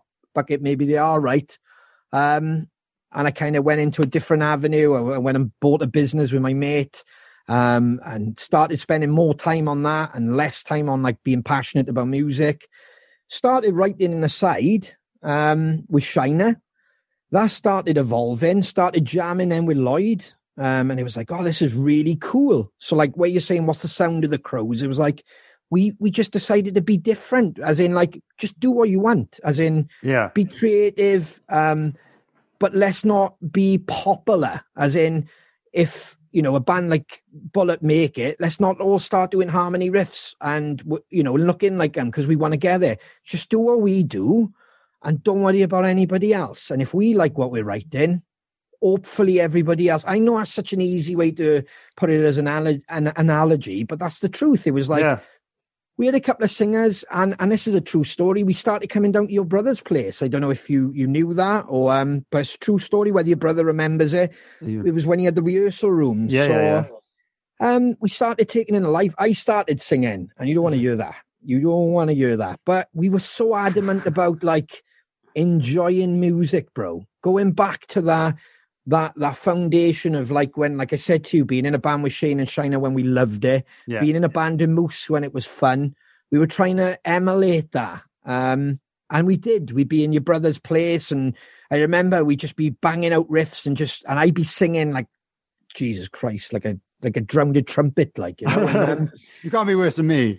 oh, I don't know, but I You'll have a sing off one day and see who's the worst. yeah, we'll have a, a yeah sing sing wrong off and Yeah. like Jesus. But um yeah, and, and and it was kind of there, and it was like grungy, and we were like, oh, that sounds cool. Um, then we then the, the Lloyd being Lloyd was like, oh, we should start looking for singers, and, and I knew Shiner still wanted to be in a band at that point, and I had the fear of like, oh no, I don't know if I want to do this again. Oh no, Mm. I'm earning very good money now. I earn very good money. I pay my mortgage now. Yeah. I can I can go on holidays now. Oh, I don't know if I want that. Um, so I was kind of like holding it up for a bit, and then we started trying singers down your brother's place. Nothing was vibing, and then out of nowhere, and and it's like like as if the the worlds like aligned. Shane just appeared. I hadn't seen him for like ten years. Um, bits and bobs like as you pass in Bridgend's a small town, but Yeah. nothing serious. Um, my mum had recently passed, his dad had passed, and he was like, so we were talking about that, and I was like, whoa, dude, oh, sorry, we're there for you. Sorry, we're there for you. Um, then he was like, look, will you do um, some drumming for me? Uh, he done a track. And I was like, yeah, sure, man. Um, Shane came up the house, did the drumming. And you know how it goes. Oh, what are you up to, N? As you've probably done with your old boys and stuff. What are you up to? Yeah. Um, oh, we well, we're doing this and stuff like that. So we started playing him some demos, and the first track he heard was Blink of an Eye. Um, oh wow. Oh, I like that. Uh, yeah, okay. Um, he was like, "Do you mind if I take that?" Or it went something along our line. He wanted to just take it, have a have a sing on it. Um, off he went. He took our track, dude, and when he came back with it, that's when I wanted to be back in a band. I heard, and that's a genuine thing. That is, I'd I'd watched. It must have been everything happening at the same time. I watched several documentaries, um, Foo Fighters back and forth. Um, then I bought the Wasting Light album, which I think is is class. Yeah, yeah. Um, then I watched the Lemmy documentary. Um, Yeah. Then I'd watched Anvil documentary, and all of a sudden it was like it was like being stabbed with that drug. Um, and I'm going, oh no, oh no, it's happening again. Oh no, I'm I'm like, I can't be doing this. No. And when Shane came back with that vocal with Blink of an Eye, I was just like, that's it. Um, Shiner at the time was a bit like, oh, I don't know, maybe have another track off And I'm like, I'm telling you, but that's that's the one. That's that's it. I said because I tell you why he doesn't sound like Corey Taylor.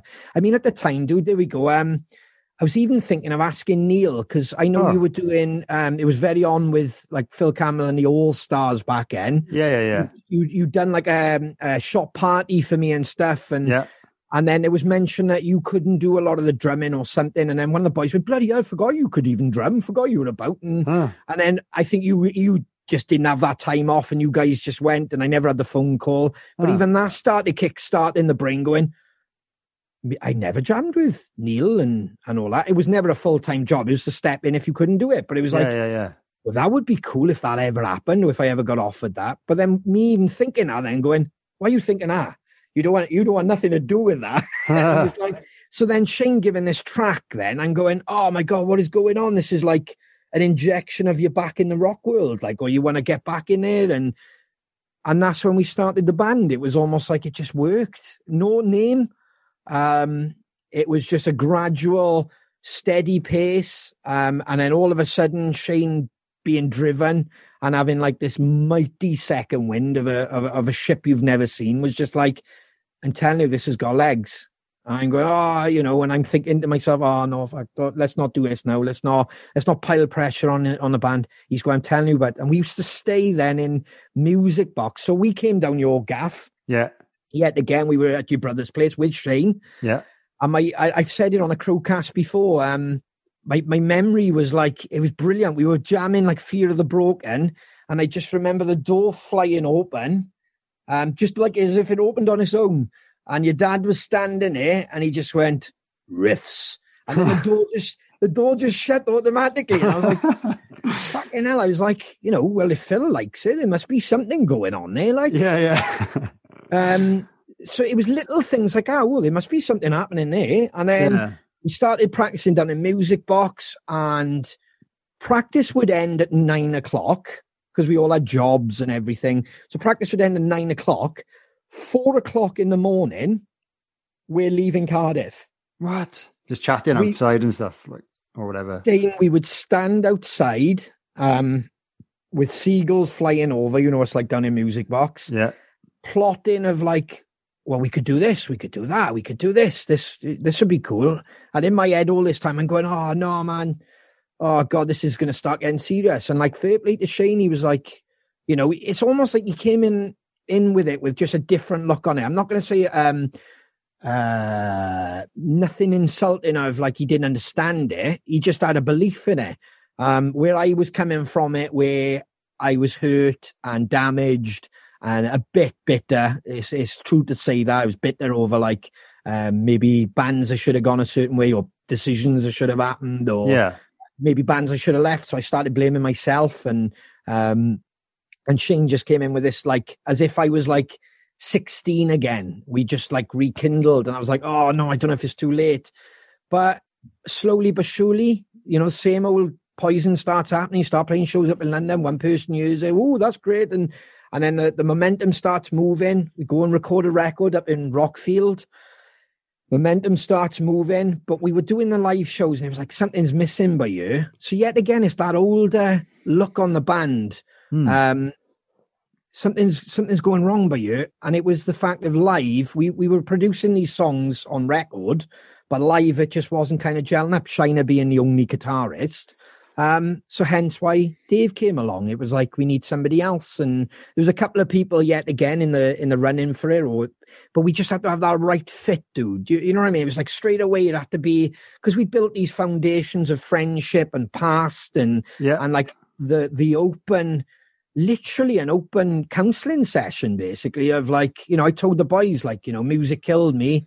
Um, I, I don't know if I'm ready for this. And it was like everyone helping each other and promising each other, look, we'll all be there for that. Or if that decision doesn't go right, we'll talk about it honestly. So it was like this real camaraderie. Um, the name was irrelevant. I mean, it was just we did the whole thousand names in an act or whatever. Shane was thinking of stuff that me- meant stuff and whatever. I'd gone down my dad's one day, um, because like I said, he's obviously getting on now.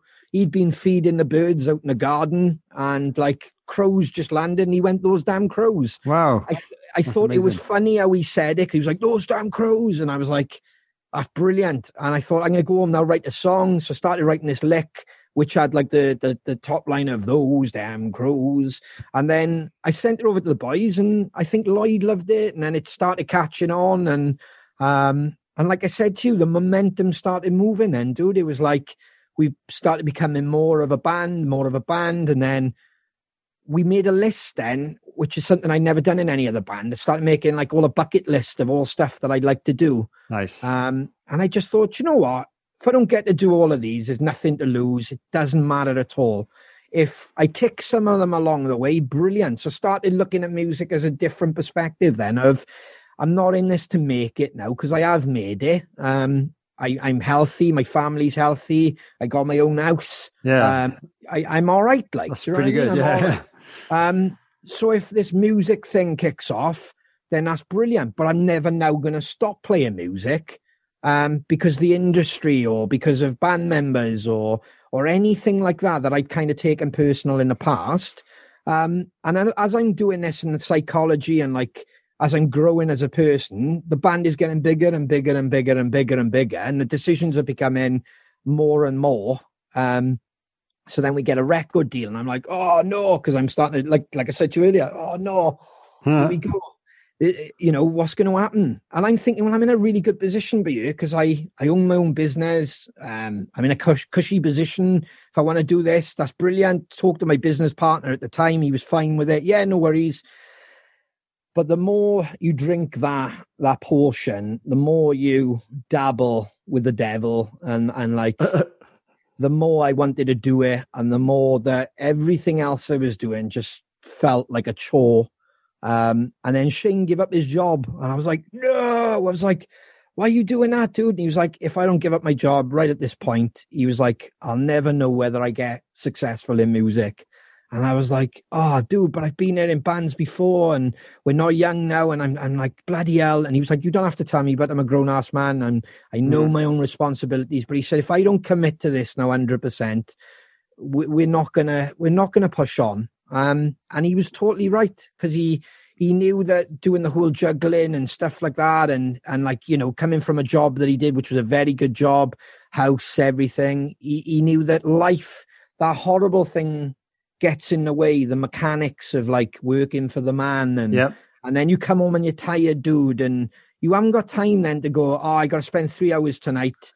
Um, as you know, the the the the, the pain of it to to do a podcast or to Yeah. um, so Shane committed very early on, um, a couple of years ago now, good good few years ago, kicked the band on, and then as we're yet again, we're getting bigger and bigger and bigger, and the opportunities and that list. I'm telling you now, the bucket list. I'm I'm going. Oh, I played there. I always wanted Yeah. to play there when I was a kid. Boom, ticking that. Amazing. Oh, wow, we're doing that. Ticking that. Ticking that. Um, They're quite like manifesting, don't they? You- You've manifested this for yeah, it grew. That's it just grew done. perfectly. And then all of a sudden, then um, I find myself sitting in a van thinking, I'm jealous of him because he's doing this full time, and I should be doing that. Because if, like, if this was the old me now, can imagine like where the band would be again with two people with that drive? Yeah. And and I'm almost fighting these demons and like the push and pull of life. Um, to the point anyway. I think I came back. We we got in the charts, as you know, in so we're, we're pretty much a year now actually on where where we got to so we Yeah. we just come off a sold out uk tour. We hit the top 20 in the charts. We're like this is incredible. And and secretly i'm miserable. That's like so you're, you're talking about this music supposed to make you happy but i'm i'm miserable. I'm thinking right why am i miserable? What is making me miserable? And what it was was the fact of i was having to deal with like the business on the side. Um the the business partner the the agreement was always I was the driver of that business and he, he wasn't that kind of character do you know what I mean which is fair enough and I knew that when I kind of went into it but it became a lot harder and it became a lot harder to manage and it, and to be honest the love them weren't there it was like the, the environment wasn't there. It wasn't the right personalities. You know what I mean? It's like being in Yeah. a band. It has to be, you know, when you're you're super creative, in it, when you're, you're kind of like everything's got to be right, and that, that all starts from a vibe, and and and this person's got to be, you know, the right person to hang around with and stuff, and that person you've got to see them every day, man. I mean, if exactly. your- Yeah, yeah. and I, when I was in the shop, I'd be just constantly thinking about my band, and I'd rather be with my band. They, they're my brothers. They're my, they're my future. They, they're where I wanna, I wanna bleed with them. Like you know, it's like I want to go through all this shit, um, and it, and it's really worth it. So I give up the job. Uh, I, I, I, I sold my shares. And and backed out of that business, and then about a week later, COVID hit. All right. Was that all right? That was the timing, was it? Right. Right. Yeah, man. I'd like gone round to Shane's, bro, and I was like, I was so emotional. I was like, I've done it. I just had enough. Um, you know, I'm a business owner, and I, I found that that day I was, and this is no God's. Uh, it's probably one of the first times I've actually said the truth of it. Like where I found I went into my own shop that day, and I did my normal routine. I got there before everyone else, cleaned the shop. Then I got my hands down a toilet, cleaning the toilet, and then and there's nothing wrong with that because if you've got a, you know, Yeah, it you've was gotta my bu- my business. I was proud to clean that toilet. Of course. you know? Yeah, yeah. And then I'm going out the front of the shop and then I'm cleaning the windows and a few things happening. I can't even remember. It was a bit of a blur. And I just remember going, I'm fucking done. I'm done.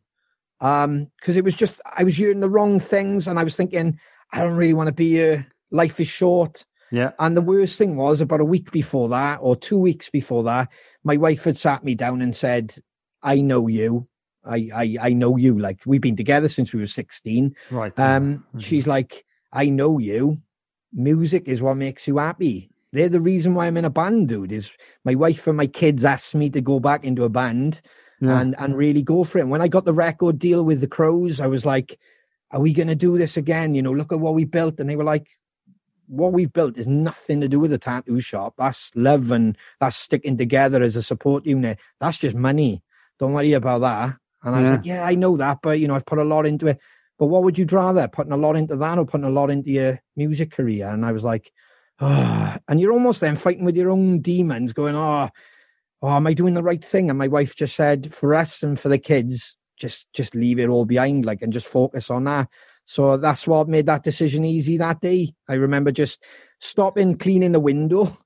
Um, I'd, I'd, had a couple of words, and then the next thing you know, I was just like, I'm done, and that's it. And I literally haven't looked back since. It's just been like, Wow. it's all amicable and and it's great. Cool. I still I'm still mates with my old business partner, but I I just I'm much happier because now I like what I said to you at the top of the show. I get to play with drums all day, or Yeah. I get to I get to do the crowcast. I get to um, business meetings. You know, we've we've done so much. Me and Shane now do during a pandemic um, which I wouldn't have had that time, dude. I would have been having to balance, you know, other boys' lives who depend on a living and working out how to, to function a business through this through this stuff. I, I just wouldn't have had the time to do that. So Yeah. I imagine Um, that would be really difficult.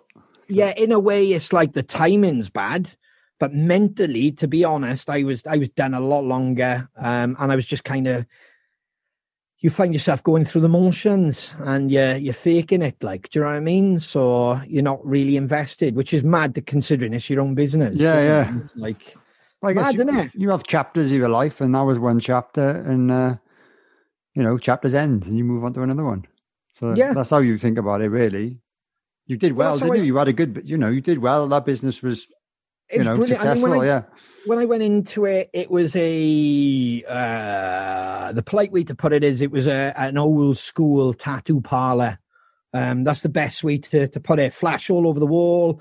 Um, you know, bit behind standards. I wish should have been moved on. Um, and then I left it as a multi award winning international tattoo studio. Um, excellent. yeah, you know that the artist i remember having the first initial business meeting with him and i was saying i want to do this and i want to go on the road and i treated it like a band see in my head i was like i'm going to go on the road and we're going to so everything was still a band even though i'd given that yeah, life yeah. up all my analogies and i think if you spoke to any of the boys who work down there now i'd always bring it back to being in a band um so you obviously can't you can't let go like do you know what i mean i i think some of us are in it for life dude Yeah, I, I, I just can't really like. I'm doing something temporary at the, on the side, just to, to Yeah. kind of just as an insurance to make ends meet.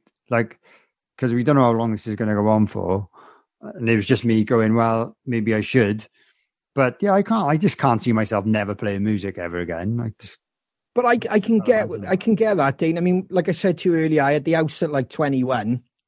I'd left a I'd left a job working in a school. I was like an LSA.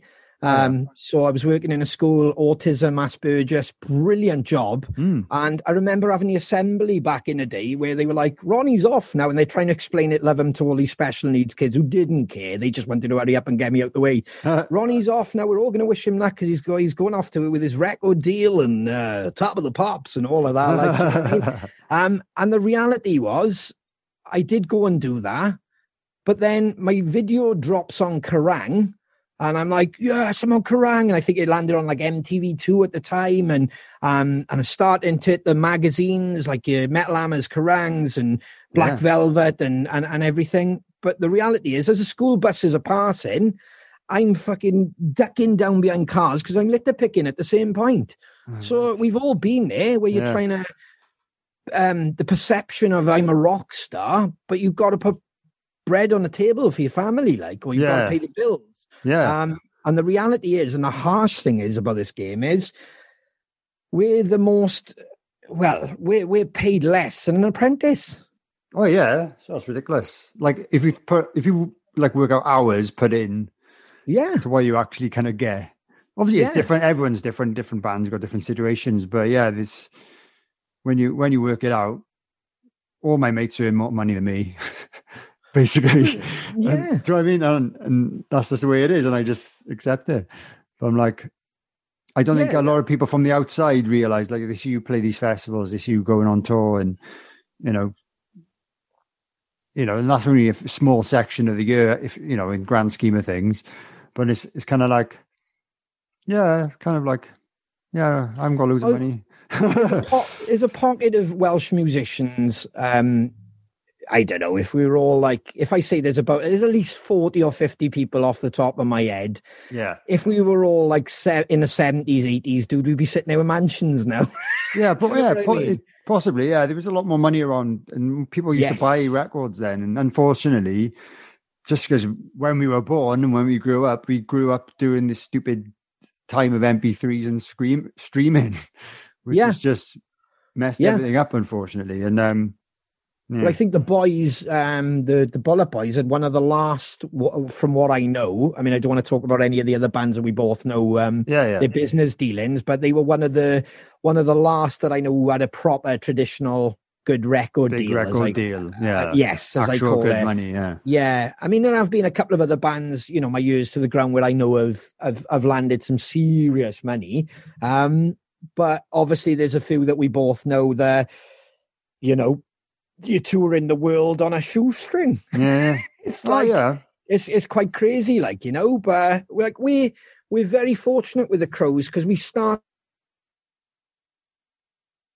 If, um, so we had this like camaraderie and friendship and brotherhood, brilliant. but it was a business.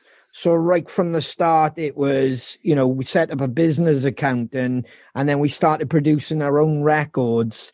Um, so we the whole point was when we came to a record deal, if somebody give us a crap record deal, we could go, well, hang on, you're offering us that, but we've just made this on our own. Yeah. Um, so that don't add up. So yeah, if you'd like to sign us, at least give us that back, everything we've put into it. Yeah, please. Um, and then we can kind of evolve it to the next stage. So we had a really different, and I always encourage like any younger band doing that now. Do, you know, DIY as as as much as you can. yeah. To the point then where you do need that record label or the contacts or that next level to take you where you do, but you have those foundations in place. And like you know, our merch store, um, we're always we're always thinking of new merch. We're always thinking about to build our store. I mean, bloody Shane's house is like like literally like well, it's like a, a bloody clothes shop.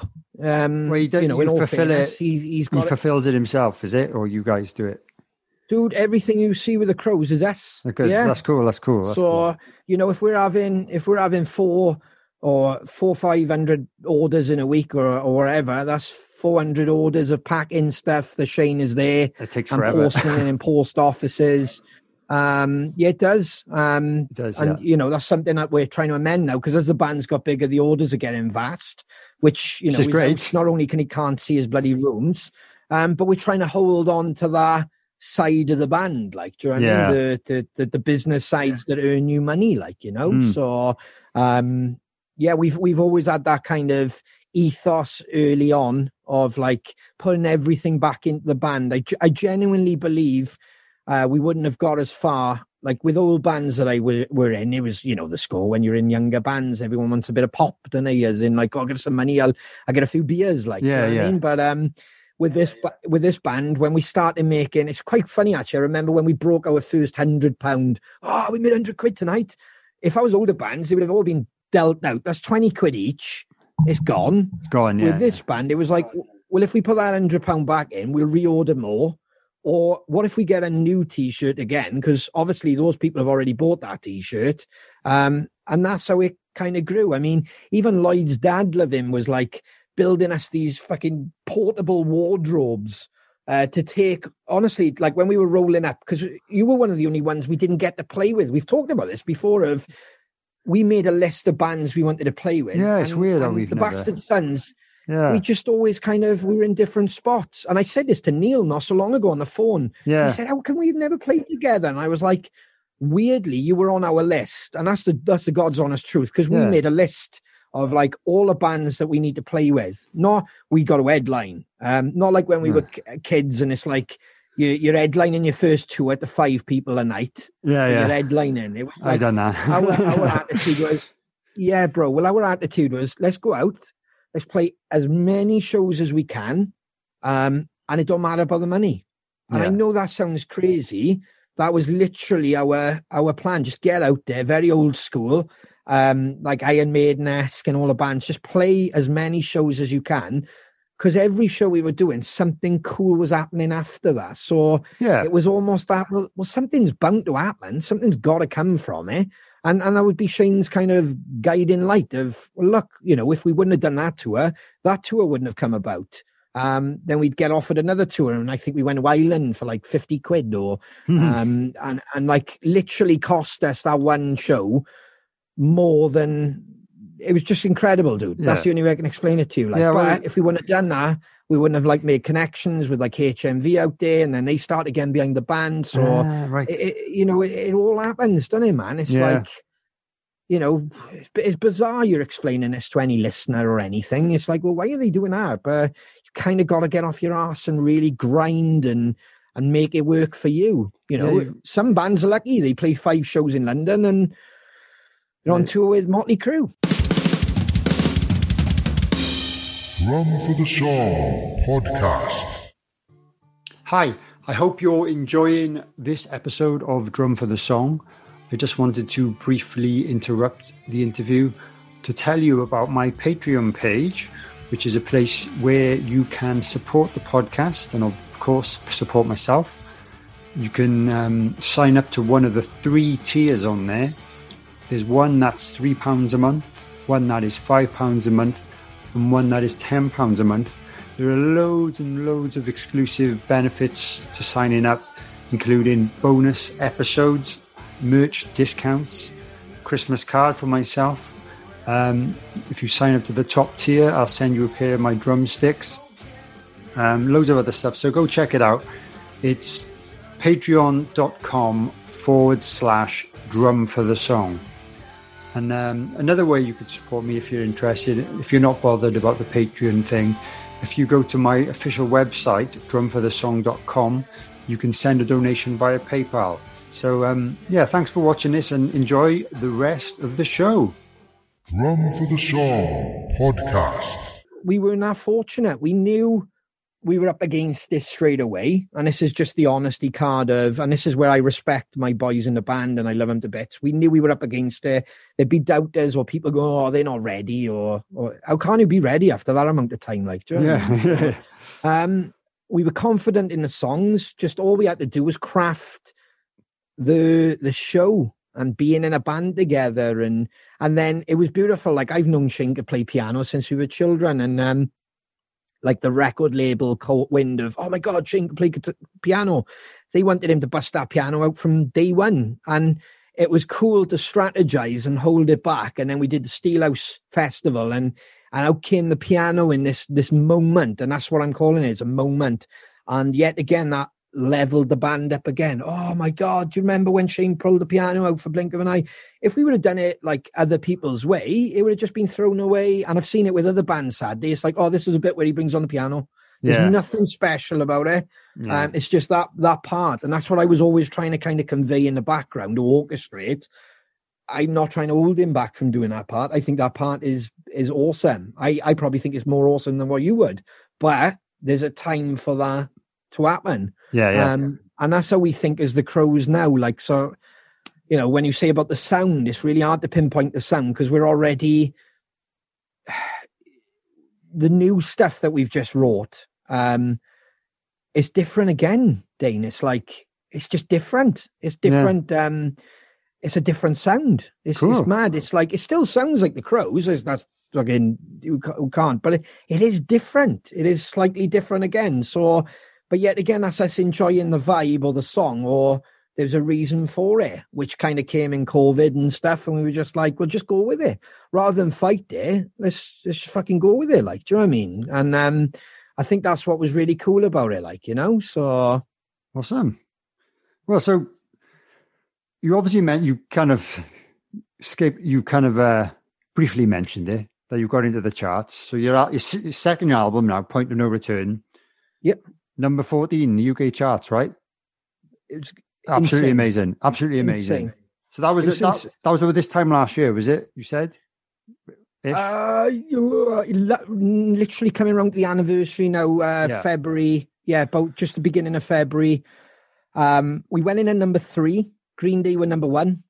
Um, it charted midweek at number six. wow. Um, but unfortunately, we were in um, with some mighty competition. And when I say this, I mean, you know, it was like your Harry Styles, your Stormzy's, your Lewis Capaldi, Billie Eilish had two records, or uh, somebody had two records in there. Um, such a like a weird week because um, yet again, man, Neil was speaking to me that week, and I don't speak to him all the time, but he just gave me a text. He went, "Dude, you're going to be in the charts. You're going to be in the top ten now." I was like, "How do you know that?"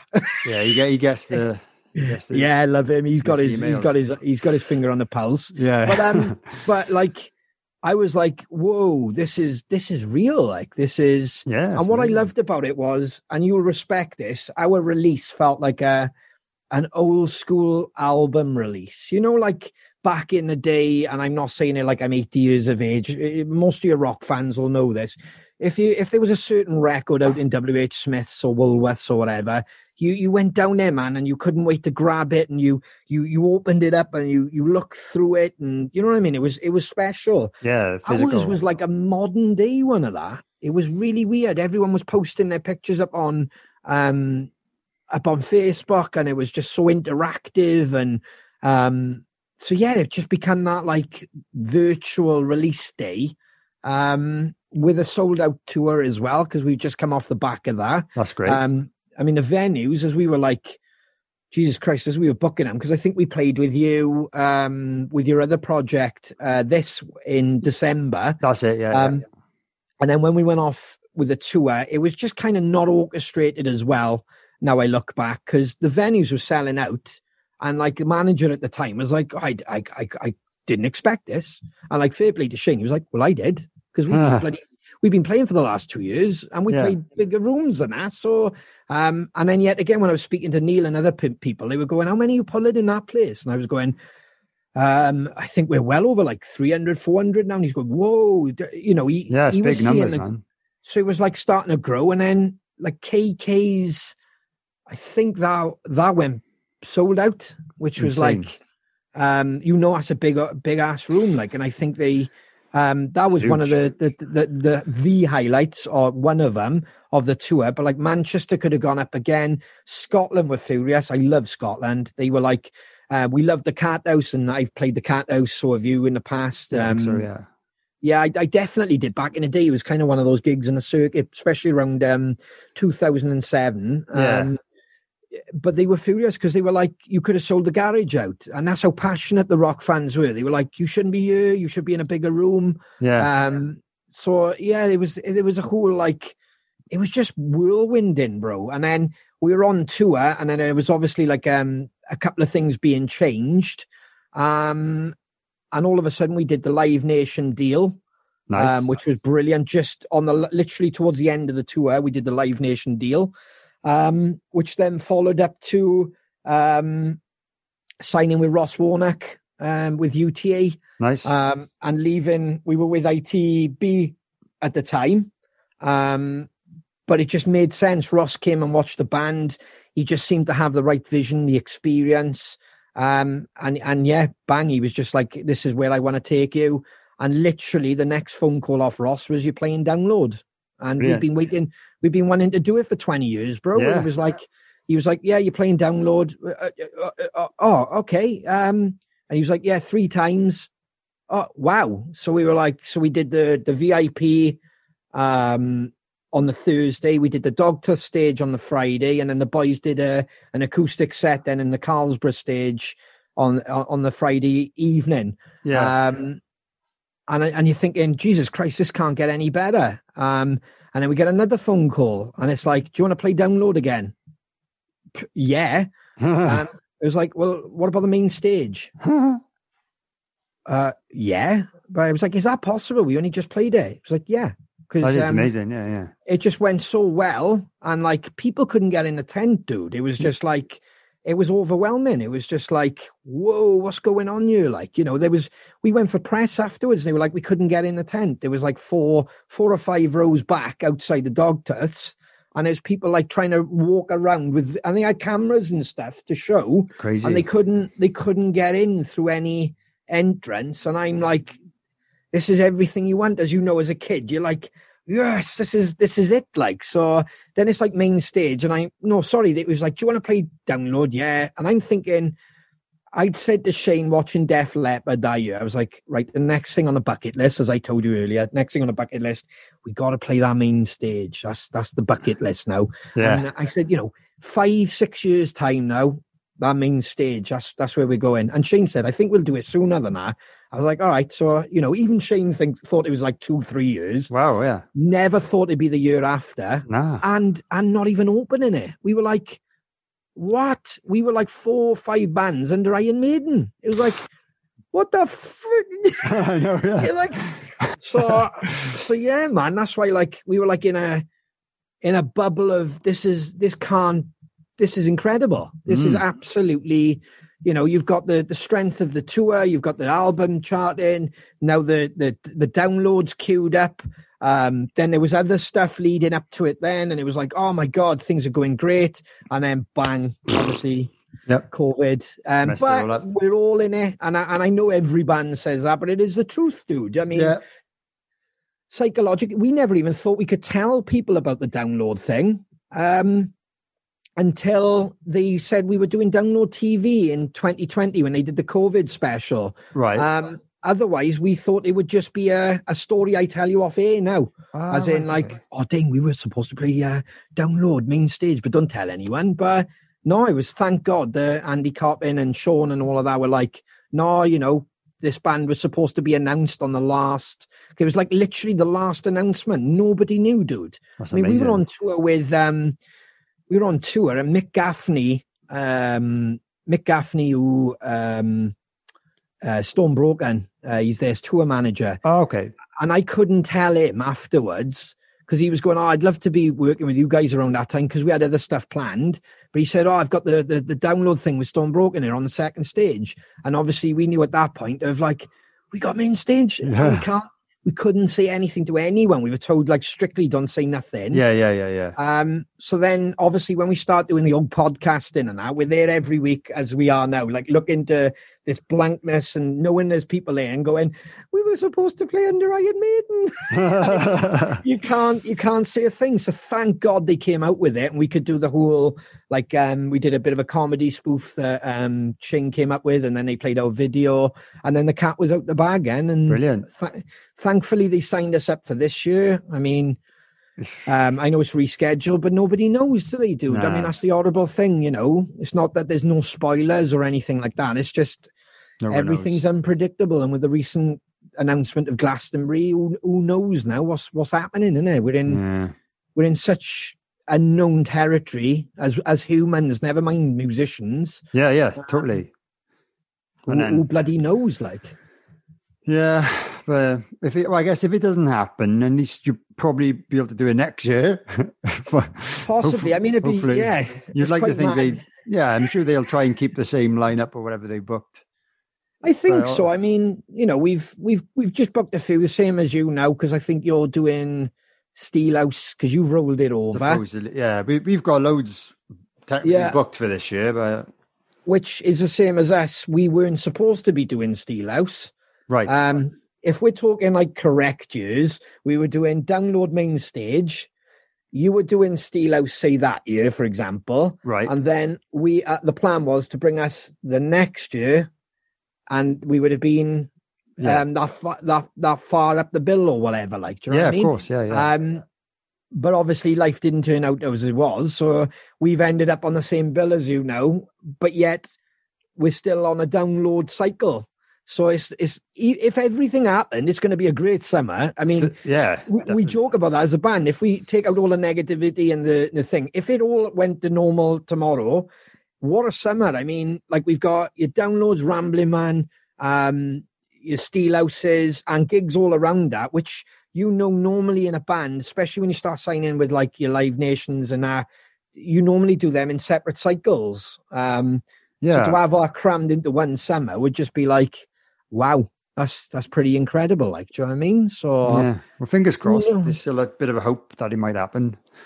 I try to try and be positive, isn't it? It's- Yeah, man. Well, there's a hope for the backup for a backup, I suppose, isn't it? Like, do you know what I mean? Yeah. Uh, that's the best way to look at it. Like, Yeah. So so basically, last year would have been epic if it had continued on the way it was going. It looked, and and hopefully that'll continue again. Like like you said, you're doing the Crowcast, which is keeping the fans engaged, and that's just getting more popular and more popular by the look of it. You can you can get that now on all the podcast apps. Am I right? well, that that wouldn't have happened no, what have happened? if if that, if everything didn't happen. yeah. We always wanted to do it. Like I said to you at the top, I always wanted to look at something podcast wise, but yeah, yeah. realistically, you know, out of COVID came Crowcast. I think this week will be episode forty-five. Amazing. Yeah. Um, it- it's mad, dude. You've been on it with your brother. Um, we've had Ruth Jones on from Gavin and Stacey. Yeah, I've been meaning to and watch that. I want to watch that. I, I'm a, Uh, big, I'm a bit of a big Stella fan. I've watched, I watched them all It's back mad. in the day. Loved it. And like Shane and myself are texting her now. Um, it's just mad, just brilliant, absolutely brilliant. Shane's got a great relationship with her. Um, that's because of Crowcast.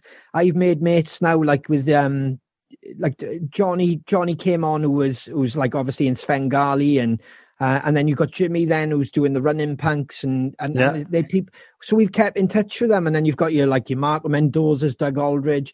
The names have been Legends, like, yeah. it's just it's incredible, bro. And it's like even the people we've got planned now for the next couple of months is like it's insane. But it's a weird way of meeting them.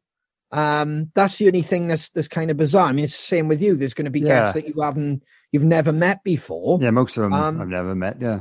yeah, so we treat it as like as if we're backstage or um it's just like I said, if if it wasn't for COVID, Crowcast wouldn't have happened. 2020 for us was still not a bad year because we still did the sold out tour. We did the the charts, uh, which was brilliant. Yeah. Crowcast was born. Then we did a Planet Rock stream, which was just yet again something that you wouldn't even put that on a on a bucket list because you wouldn't expect to do it. Yeah. I mean, it was like playing playing to like War of the Worlds or something. Like, do you know I mean? Because really? you're in a dark room. We were in a dark room in Birmingham with all this production and stuff, and all you can see is little red lights. That's why I say the War of the Worlds kind of vibe. Um, and then you you you- you're doing your big like big parts and the big crescendos, bah, and there's no applause. It was just so bizarre. It was like a recording studio session, but yet you're doing a performance. It was it was just insane. Um, Yeah. and then you done that. fast forward then, and then we did the the Rock Palast in Germany, to- right? Yeah, bro. I mean, that that's you know how many bands, as you know, and we both know. I don't know how many managed in a pandemic to get their asses over to Germany to perform to about 120 people who were in the room. They couldn't. They obviously couldn't sing along and stuff. They wore masks throughout. Wow. Um, and then we did this TV vibe that, like, you know, has, has really got us hookups now in Germany. I know you guys have been playing there for years, but for us, That's it was great. like- yeah, yeah. it was a great introduction and, and people were like, whoa, you know, and then it's brilliant because afterwards we were speaking to a lot of them and Shane was like, oh, I just so wanted to just jump off stage and I wanted to, and they were like, well, you would have done that. And they, he was like, yeah, I, I tend to jump off a stage or I go and climb balconies or, Yeah. um, and and like they were like, oh my god! So they're looking forward to us returning back over there with the you know a proper off the leash show, like you know, rather than a you know you have to like the like Lloyd had to turn and face me. Uh, it was like it was just yeah, it was because of the two meter rule out yeah. there. And so they were really and- strict. That's good. It's good to know they were, they were actually it was strict with it brilliant, all. brilliant, well organized, um, very manic. I mean, Jesus Christ, we had to like get to London 48 hours before, have the old testing up in Harley Street, Right. and then sit in an oh, sorry, go to there, go in a hotel, which was bizarre because obviously you're staying in a hotel in a pandemic, so you're like, fucking hell, I haven't done this for ages. Yeah, yeah, yeah. Um, have the have it up the up the nose and down the throat. it was like it was hanging. I, I'm not. I haven't a test, so I don't. know. Oh. Everyone said it's not very pleasant, but I've never had one. But um, it wasn't very pleasant. Mm. And then we we all had that. We whistled back to Cardiff, rehearsed, bombed down to Gatwick, and like as we'd bomb into Gatwick, we're we're all there waiting for the test results to come through before we've even like oh, got yeah. to Gatwick. And literally about half hour before we got to Gatwick, my phone pings and it's like you you're negative, and I'm like. I got my test results. I, Yeah. I'm all right. Yeah. And like Dave, the Dave, the guitarist is like, ah, no. And I'm like, what the fuck? He wanted his first because he Ah. killed first and added up the nose. He was like, oh, I thought I'd have mine first. Like, um, and that kind of you didn't realize then, like, especially like being the first one back and it and it said the results. Oh shit, this is intense now because there's not just the band of five. We took Kev Pap over, who, who was helping us with the tech in and stuff. right. Um, so you've got five other messages to come through, and if one of them comes through positive, You're that's, not going. that's it. You're fucked. yeah, yeah, um, yeah. And that's half hour before, dude. And fair play to the label for for hooking all of that up, and obviously new management as well, because like. I think literally we had new management about four days before, five days before. Nice. Um, and his first job was like, Can you help us? We're going to Germany. oh my god. So that that's Ryan you're on about now. That is Mr. Ryan Richards, which yet again, another Been- thing in COVID. Yeah. Um, nothing bad with the old manager. We still got a good relationship with Roy. Um, but we were we were constantly like if you imagine I'm that guy in the band and Shane, I'll phone you every day. What are we doing? And it's like, dude, there's a there's a pandemic. It's like, yeah, I know that, but what are we doing? well, there's not a lot I can do at the moment. Well, yeah, we could do this, we could do that, we could do this, we could do that. Uh, and like I could tell maybe I was frying Roy's brain. Um, and then he's got his own issues because he owns his own venue up in Birmingham, so he's got a lot to deal with there. right. And in all fairness, with the family and all his all his stuff there, we we just parted ways beautifully. You know, he's been with us for a long time. He believes in the band. He still believes in the band. Um, but he did say it's maybe time either me and Shane needed to kind of manage the band for a while, which he suggested yeah. until we come out of this shitstorm and then maybe look for somebody to to to kind of take us on. Um, but instantly when Roy left, the phone started ringing. Uh, as you you can imagine, the, the phone started ringing, and then it was like, "Hey, is that such and such? Can we set up a meeting?" Yeah, wicked. And then a familiar text came through off off Ryan. I was like, "Hey, look at us, Ryan." It's um, happening, but happening, but exactly. and um, we were joyed over that, to be honest, because the truth is, Ryan's always kind of been there from the start. Yeah. Um, he's always helped. He's always got a, he does it with any Welsh band, any band, actually. So it's not even a regional thing. You know, he's always got a, a he'll always help you the best he can. Like, definitely. Yeah. Um, but his hands were tied the first time round because he was with Raw Power. And then obviously when he went with Future History, um, we had a great relationship with our manager, as in like personally, and, and Ryan never, he never wanted to do a, like approach or, or ruin that. He, he said that he was like, "Look, I just never wanted to kind of be that guy who who poached you." Or yeah. Um, but when he did it. you, the Roy obviously departed. He he give the message. So we had a meeting with several people, and and just Ryan seemed the natural fit. And his first job was, "Fuck, we're going to Germany, dude. You got to help us get there." And he was like, "Right, right, okay, okay, right." And um, in all fairness, since he's come in the band, um, it's just brilliant. It's just like it's yet again, it's like having I'm saying since he's come in the band because it's like having that extra band member who he, he he's been there, he's done it, he's worked with. Definitely, you, yeah. You, you had him on your podcast yet again, um, yeah, which I heard that episode two and three for anyone who wants to go and check it out.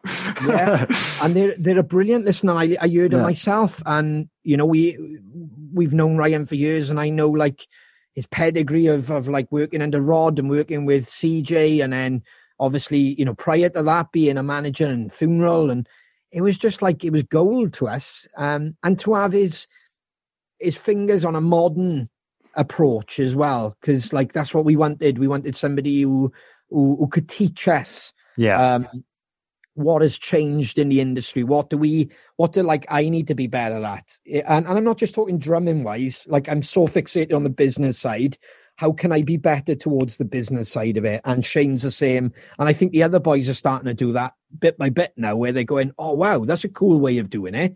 So we all change it to Ryan's way. And, and we've slowly kind of tied up the loose ends and started progressing it in a, in a new direction. Um, so much that yet again in a pandemic, we've been to the studio, we've recorded a new track. Um, I can say all that to you now because I know by the time this goes out, yeah, right, yeah, yeah, it's not a spoiler. So yeah, yeah, put it on the tomorrow. Oh, I won't be um, doing that. I won't be doing that. Um, brand new tracks coming out called "Sick of Me." Nice. Um, that's that's why I said it's like a different vibe, dude. It's like um, you know, for any drummers listening to this, it's not like uh, my best drumming in the world. There's no um, it's all about the song. Cool. Drumming for the song. So it's all all about the song. It's about the groove, um, little parts here and there, little pockets where they need to be. Um, but it's all about the hook of the vocals and the and the feel of the song. Nice. Um, but yeah, we managed to get into a studio, record. So we did that with Romesh. Oh, cool. Um, well, yeah, because you know we're going to re-release yet again another exclusive for you by the time this comes out. Um, we're going to re-release Point of No Return because it's the anniversary yeah, um, makes because sense. you got to think we we put that record out, gets in the twenty, brilliant, um, but it hadn't gone to other countries and stuff. There were certain things which not a lot of people knew that. Um, there was a lot of like issues at the time, and it it just it only hit UK. Right. So this is just more of a, a deluxe um a deluxe edition which we'll have uh we've been in the studio several times now actually we we went and recorded a brand new track with romesh and then we went in with Tim. Have you met Tim who works for Romesh? Very cool guy in Cardiff. No, does a lot with so. WWE. Um, Is it? Uh, yeah, yeah, and he uh, does a lot with Junior. Uh, oh right, okay. with Junior. Um, so we we just did um some acoustic tracks with with with Tim. Um, so yet again, there's just extra content on the record, making that you know more bang for your buck. Um, and and just something that we can celebrate the release of it rather than oh fuck. Do you remember that that record that got buried in 2020? Like, do you know what I mean? So yeah, yeah, yeah. I know and, you mean. and, you know, That's what I feel about. I don't want that to happen to the record that the Bastard Sons just released because obviously we haven't toured it, we haven't gigged it, we haven't done anything with it. I'm like, and it was a good album, so it's kind of like I don't want that to be that forgotten album that we never did a proper cycle for and stuff. So Well, Yeah, it's a I good idea. The same thing, man. I mean, Yeah, you know. I'm pretty sure like Todd might be thinking of it, or you might want to suggest it and say, Yeah, you know, good idea. spoken rock and that. well, it is too because it's such a shame. This is our art, like you know, this is what we do. You spend so much time doing it.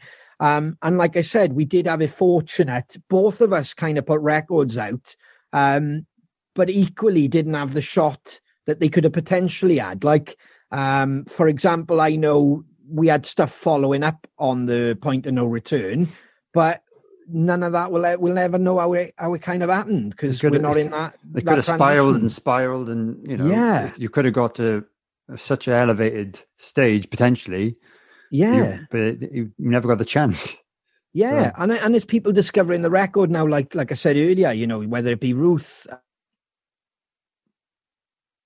uh, uh, bands who've been on the po- on the Crowcast, Yeah, um, and they've gone, oh, I checked your record out today. They hadn't checked it out before, so there's there's still so many people, same as your record, where that audience hasn't heard it yet, Yeah. and then we got to look at the facts of like Ryan said, there was uh, maybe not enough attention maybe to certain areas which could have been improved as in like the digital market and stuff and yeah. that's all above my pay grade like we were talking Well, earlier on Spotify stuff. That's a Um, massive thing, isn't it, nowadays? The Spotify va- advertising. Trying to learn it, dude. Pff, I haven't got a clue. Playlists and all I haven't that. got a clue, but that's why that's why we got a that's why we got a Ryan Richards because Yeah. that's his job now to kind of go well. That's what they were, and this is what they need to be, and this is how I need to grow them. And that's that's the beautiful thing about having somebody on who's, and it's great for him as well because it couldn't have come at, at a better time because he's been on board for all of that happening. So he hasn't had to like, I don't know, like almost jump on somebody else's work. He's managed to now like go, well, I can make this as part of my my work. You know, I can actually put something into this and and and kind of get it to where it needs to go. Like you know, so Yeah. that that's the beautiful thing about it. It's just yeah, it's working really well with Ryan, and like I said, obviously it's got the football in common with him and, Yeah, and the wrestling And the well. So wrestling. what more can you want from your manager? yeah. yeah. I was, I was going to say, like, I know, I know you're into your wrestling, and like, it's one of the things that I've looked forward to, you know, once a month or every week is catching up with it a little bit on my day off. Like, what what kind of stuff have you been watching for any other listeners that are into the wrestling? You you mainly WWE or Well, do you watch it all? And AEW uh, Yeah. and WWE. So it's um I gotta admit, I've become a little bit lazy with the Monday Night Raw thing. So I'll tend to listen to a podcast uh to catch up on that. Only because like I don't know, for the last couple of months it haven't really had the, the story right in. Hmm. kind of, you know, yet again for anyone watching or listening to this, I know it's fake, okay? Yeah. Um but so, so do I. for me, yeah. Just before they go on, no. yeah, I was enjoying that before they started thinking of wrestling real, like you I know. know. um, um, but but there is an art of telling a story. Um, I'm I'm I'm I'm invested in that. I've been invested in that since I was a kid.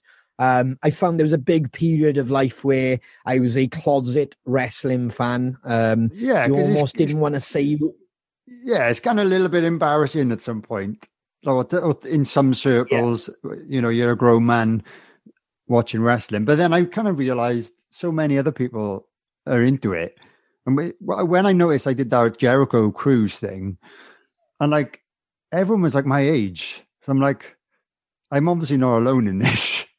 And that kind of what spurred me to get back into it because I, I didn't really. There was a few years where I hadn't really, apart from watching WrestleMania or maybe maybe Royal Rumble, I hadn't really kept up with it. But it, that doing that cruise got me straight back into it, and like I watch the AEW, Dynamite every week, and I try and watch the WWE pay per views. I can't keep up with the Raw and SmackDown thing; it's too. I haven't got enough time for that, but but they they sum You're it up well, don't they? Yeah, they sum it up well on the pay per view. So any storylines you need to know, they make you watch a five minute video before the match. It tells you it all. So that'll do. That'll do for me. That'll do for me. And they're really, they're really well made. So, um, Yeah, they are really. That, that's something that they've always managed to do, and they still do it like supreme. In all fairness, Yeah, Um, production but yeah, is amazing. you- you're not alone. There are many of us out there. Um, but yeah, man, and it's really relevant to the topic as well because there was a lot of lot of time like I was watching wrestling, like like I said, closet fan, and then I remember one day Ryan was having a tattoo, and he was having like the WWF logo Oh, um, done. And I and I was like, "Ah, cool, dude." I was like, "Oh, you like wrestling, do you?" And he was like, "Yeah." And it was that whole like, "Cool, Um, do you still watch it?" How much? You know what I mean? How And- much and do you're you like, it?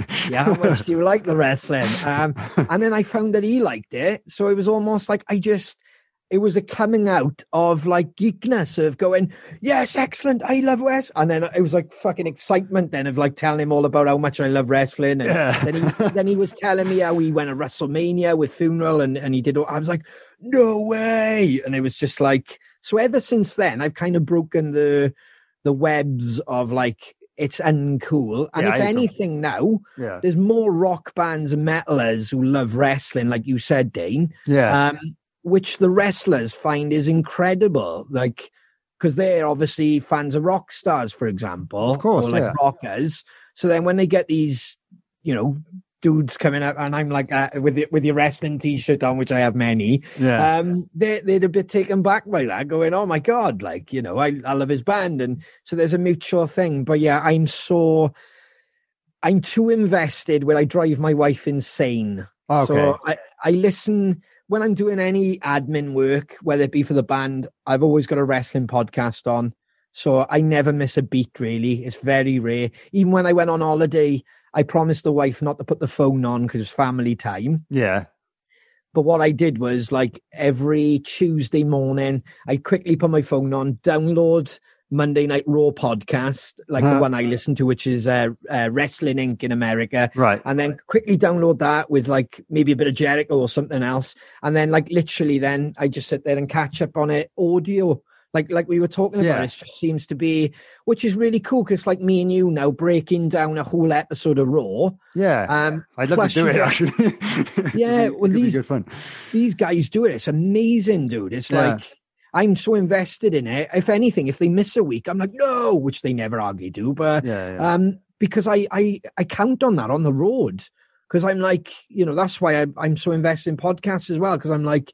That's where I get my wrestling news from. That's where I get all the rundowns and the breakdowns of the matches. yeah, And then also you get the behind the scenes goss of like um what maybe what was like I don't know a, a real inju- injury or a Yeah, certain a spot gone point. wrong. because sometimes yeah, you don't know if it's real or like, things like that. Even though wrestling is fake, sometimes Yeah. they do really hurt themselves, or sometimes they pretend they really hurt themselves. And Yeah, and the whole and the whole point is sometimes you don't know if it's real or not, and that's what's good about it because Well- they make it really believable. a good wrestling show, and this is from a fan, and I think there's many people out there who will say the same who are, who are marks and stuff. Is like for me, the art of wrestling is if I am sitting there in my 30s going, "Oh my god," or I, I'm like really invested in a in a in a storyline. yeah, it's because they've blurred they've blurred that that that reality uh they've they've managed to blur that like what is real what isn't real. That's true. Yeah, and they've yeah and i love that. If they can make you do that with a good storyline and then a really cool match a really good put together match um that you forget it takes you out of the vibe of anything else. You're just Hmm. kind of invested in that. To me that's that's winning. And like roman reigns is doing that for me at the moment. I gotta admit as a as a wwe character he's i love this new transition into the heel. Yeah, it's um, pretty pretty cool. It's very dark. It's very like the tone that he speaks and stuff. I love that. Um, Paul Heyman being like, you know, queued up with him. Yeah, yeah, Um, but then if you go to AEW and stuff like that, I really like a lot that's going on there. There's a lot of it kind of like I know it's come from the independents that I Yeah. don't get. Um, because I I have been to some independent shows, um, thankfully, thanks to friends who took me. cool. Some of it I, I find a bit weird because I haven't gone to enough. So I find it a bit like bubblegum or a bit over the top or like they're dressing up as gamers and stuff. And I'm like, I don't get why why are they doing that. If he's if his character is he's a policeman, he's a policeman. Um but like you know what I mean? It's just Yeah. like I don't Yeah. know, I just You tell I'm fucking mad for it, dude. yeah, yeah, man. No, it's good. It, um, it's just something I knew that you had in common with me. But look, it sounds like you. I'll have to check out some of the podcasts. I do listen to the Jericho one, but it's because Wrestling Inc. is brilliant. Wrestling, Inc. Wrestling, okay. Wrestling Inc. because it's um it's been going for years and it's got um a guy on it called Matt Morgan, which um he used to be the blueprint in TNA. He was like this six foot. Uh, he was in WWE back in the day, but no one Okay. really remembers him. Right. He had a bit of a stutter. One of his characters was um so he was never like a main main kind of character or like a, a main event star. yeah, yeah, But in yeah. T- in TNA, and when I call it TNA, like the good years of TNA, when it was um like when Hogan came back and and it was um the whole like Ric Flair, Hogan, uh, Kurt Angle. Um, Awesome, yeah, they, yeah. They had kind of a, they had a massive AJ Styles, uh, Beer Money. Um, there was like a really cool roster there in TNA at one point, and they were kind of starting to make waves towards WWE. The ratings were up and stuff, and there was Yeah. a real hardcore fan base supporting TNA at that point. Matt Morgan was on there, and he kind of breaks down Raw and SmackDown and AEW on um on certain days. And like I said, especially when you're in a band, you're in a van, it's just cool to Yeah. slam them in your ears. So now, Uh, Jericho isn't really a breakdown of of, of wrestling. It's more No. of like what what yourself. Um, and then you know you've got other other cool ones. Then I listen to whether it be uh Wade Keller or um yeah I just I, I'm as you can tell I'm like way Yeah. over the top with it like like my wife is just like oh none of the bloody wrestling podcast yeah, my my wife's not into it. She don't really, she doesn't really understand why I like it. But um, so I, I kind of tend to watch it when she's not about or when she's at work She works from home at the moment, so like she's on the top floor, and I'm just I'll try and watch it as I when as quickly as I can. But yeah, but um, yeah, I don't I don't think she I don't know she came to she came to one of the Cardiff shows with me, and she kind of half enjoyed it. But I think she said I don't think I'd come again, which is a Yeah. shame because it'd be nice to enjoy it with her. But um, like my brother, like Tyler's into it, Todd not so much, but Tyler, my brother's into it, and I got a few other mates who are big into it. So um, you know, I'd you know one of my one of my life goals is to like go to WrestleMania, and I think That's- I want to make it happen. I can, I might even just make it happen the next time that I'm you can make it happen, dude. I mean, Yeah. Ryan's been nagging me. He, he he was trying to take me a couple of years ago. I can't remember the one. He said, "Oh, you should come," and that was before he was like managing the band or anything. That's what I mean. We've been kind of mates. We were wrestling buddies. Yeah, yeah. Um, for years, we just he just pinged me over. If it wasn't for Ryan, I wouldn't have known about like New Japan or or anything like that. Or Yeah. even Ryan was kind of like, "Dude, are you checking out this AEW stuff?" And she always kept me like interested in in that vibe. Um, but yeah, me and him have been like plotting now because obviously this year's WrestleMania is is is not is no go. The next one's Yeah. in Texas, and then the one after that's in LA. So, Ooh, um, but I'd love to go to Texas, and I would love to go to LA. But I also want to go to a Royal Rumble. That's on my Ah, bucket yeah. list. that would be cool. Yeah, that would be awesome. oh awesome. man, it just like they, you know, they're sick and I like, you know, it's just the atmosphere of it, and you know, it's like my my kids were always invested into wrestling, but now they're teenagers. Um, they they just they've fallen in love with other stuff, like you know, whether it be football or like my other boy's a gamer. yeah, Um, so he's like flat out gaming. Uh, my other boy's really athletic, so he's he's Cool. flat out into that. My daughter's moved out. Um, she still shows some interest in in um in wrestling. Um, it's nice now and again. We do go to Cardiff and um we we go as a family and we'll watch Nice, it yeah. live that's good. because it's just something I've always done for them. Like, do you know what I mean? Like, you know, whether my boys will will ever admit it, they were both like Cena. Um, they were both Cena marks. Like they'd have all the headbands and the t-shirts. Yeah, and they'd be there, you know, never give up and all of that. While I was there going, if you smell, yeah. Different gen- different generations, like slightly because like yeah, it was the, the, when Cena was the massive star. That was when I'd kind of gone off a bit. Like I knew he was. I just Mm-hmm. uh, that's when I was like, wrestling's not cool. I can't watch wrestling. So I, I didn't. Yeah. I literally didn't watch it for like. Know, it might have been close to ten years or something like that. Yeah. a, a long, long time, and then and then I kind of did the Jericho cruise. I was like, this is bloody brilliant. And like athletically, they're all it's gone Oh, up a notch now, isn't it, compared to back then? And it's like we had your Hardy Boys, which were incredible and still are, but Yeah. That was kind of like I was into all that stuff, and now like some of the tag matches you watch, all the flips and it's, it's incredible. It's amazing. That's what I like, and like you said, the storytelling of it all. But I, I quite like the physical. Well, you like all the high spots Athletic stuff. stuff. Yeah, I- that I'm was- into that. That was just like loads of spots. Um, it's a bit overkill sometimes, and maybe less It is. realistic sometimes with the false finishes and Yeah, and all that. Um, that's why I'd like a bit of both. I mean, Yeah, I always go back go back to the days where like Jake a Snake, if he put you in a DDT, you wouldn't be kicking out of that. But Yeah, if you- you did, there'd be some serious like pops in the crowd. Like, do you know what I mean? It'd just be like, oh my god, Hogan kicked out of a DDT. Like, do you know what I mean? Because it would have been such a big thing to kick out of a a power move, your finisher. Like, do you know what I mean? That's the only thing I wish they would kind of bring back slightly. Um, yeah, AEW, I do love AEW. I think like the Young Bucks are phenomenal, and Kenny, he's he's just well, it's Kenny Omega, he's brilliant. yeah. he's Um, but I do find it can be a bit over the top sometimes, where I'm like, Jesus Christ, as just he end, literally end the match. yeah, as he literally got to pull out a weapon like and and kill him. Um, Yeah. because it's just a bit over the top otherwise, you know what I mean? Especially like some of the moves, man, are just so like finisher anyway.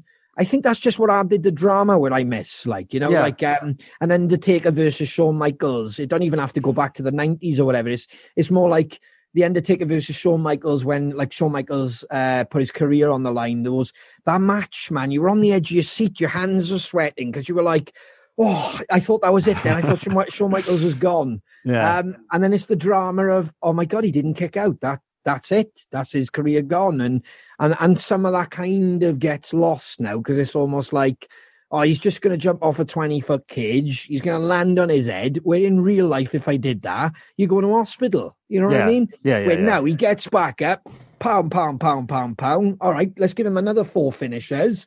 Um, and then finally, what you know, he just has like a feeble clothesline, and that's it. That's the match over. And it's Yeah. like, oh, it's I don't know. They they kind of over, they over kind of reach a crescendo. That's that's the best way. It's almost like the story's there, the match is brilliant, it's brewing, and that should be it. And they just go that little bit.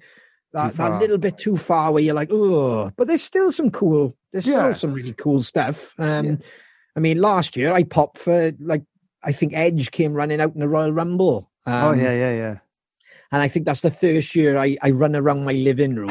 Um, I was just like, oh, How- old are you? oh, oh, oh. you know, and I, I don't care about saying that because it's like whatever gets you off. And like for me, wrestling is just like it's it's my away from life, my my soap opera, my Yeah, my it replaces like- that for me. I, I don't watch soap operas, but I do watch wrestling, and I don't think there's that much difference apart from they're all amazing athletes. And exactly that. And the Yeah, yeah. characters, or if they make you laugh, if they make you whatever, like you're angry or I hate him, even I- to say you hate one of them, That's you're what they- invested. yeah, and that's the whole point. They, Yeah, wa- they want you to hate them. That's the whole bloody point of it, yeah. and that's half the skill involved. But anyway, enough about wrestling because I know not all my listeners are going to be into it. But I'm glad we had this conversation. And, um, and as Chris Jericho would say, as we start to wind down now, he says that Yes. on every episode. I noticed. Let's talk a little bit about what drum gear you- you're using because I know you got to deal with Tama, Yes. and I'm not 100 percent sure on the rest. Zildjian cymbals, is that right? No, No. Um, I have got Zildjian cymbals, but Right. I'm I'm I'm still I'm I'm like That's not what you pinned use. down. Right, but Yeah, that's what I you use use. Yeah, yeah, I use Zildjian cymbals. So I got. Uh, that that but there now is my main kit. That's for for touring or for for studio as well. That's the the the Tama Star Classic Maple. lovely. Um, so it's a beautiful kit. Um, 10, 12, 13, 16, 18. Um, the reason why I do that is like what I said earlier, so I can have multiple setups. So if I want to kind of make it more grungy, um, I can do that like 13 tom in front, yeah, a 16 and an 18 floor tom if I need to, or as I've got set up in the background uh, for those who are watching and not listening. yeah, um, that's true. Yeah. I've I've just kind of put a 10 there. Um, or sometimes I might put a 10 or 12 and just play with the 16.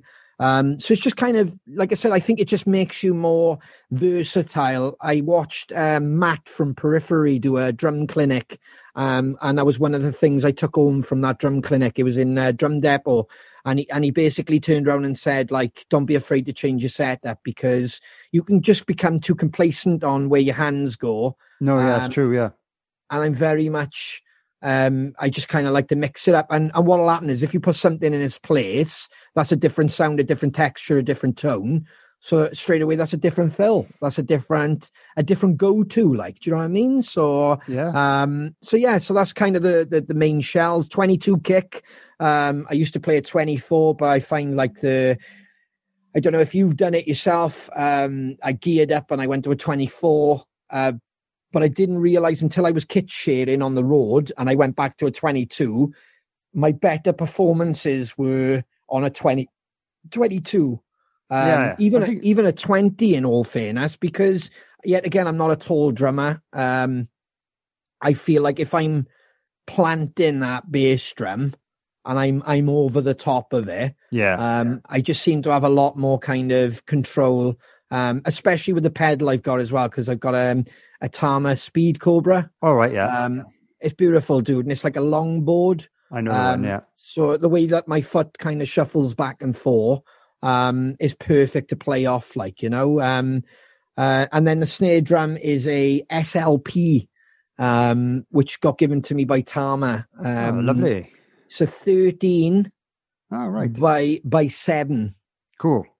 Um very different so prior to that i used to like a my go-to was a 14 by 8 um so i'm very much of the dave, dave grohl school of deep snares Yeah. um so that's my like i i think like for me personally i love deep snares I love one as well. Yeah. but when I asked, um, I asked Ian when I was up in Tama, um, I, he said, "Oh, what snare do you use?" And I, I told him what I used at the time. Obviously, it was off-brand, um, which I think actually it was a Gretsch.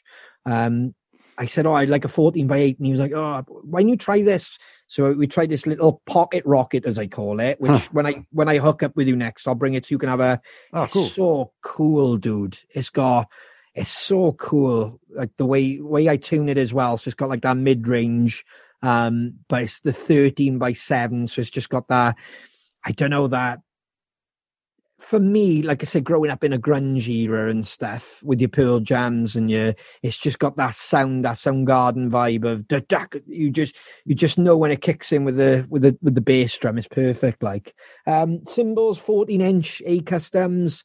Nice. Um, I'm starting to switch up cymbals now because you're never too um never too old to learn. Um, so I normally like my cymbals really big. Um, so I'll always have like an 18 or a 19 on the left, whether that be a dark thin crash Zildjian or um an 18 maybe um a custom. Um, so it's got that still that nice thin sheen to it. yeah. Um, but then maybe I might have like um, a 16 just off it on the left hand side sometimes.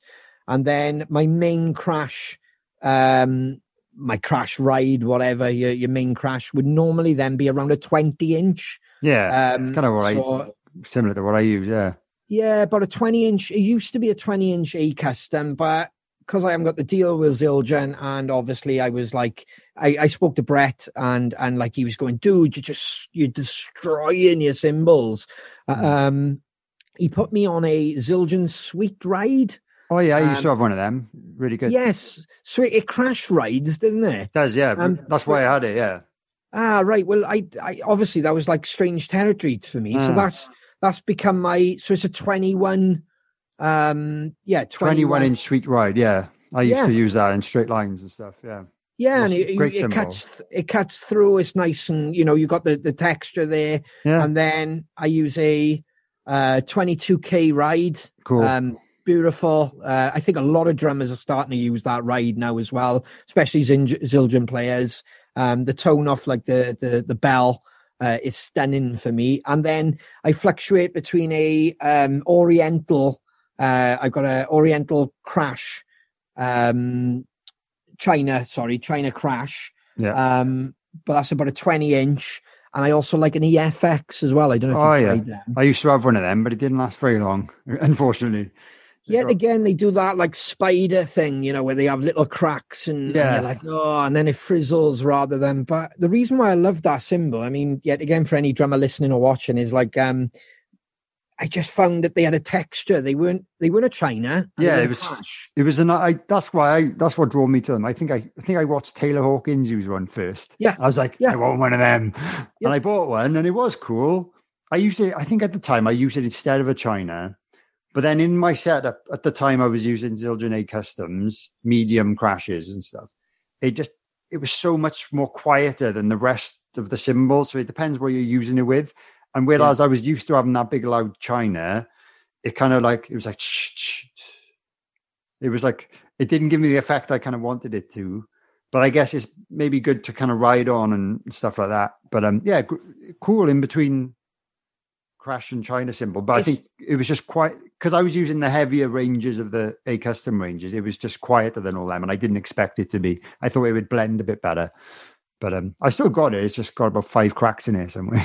yeah, I mean, if I if I had an endorsement with, with them tomorrow, I would Yeah. want one, um, but I would probably choose to use it studio, Yeah. um, or certain like it would have to be like maybe TV work and stuff because I understand what you're saying, but there I found.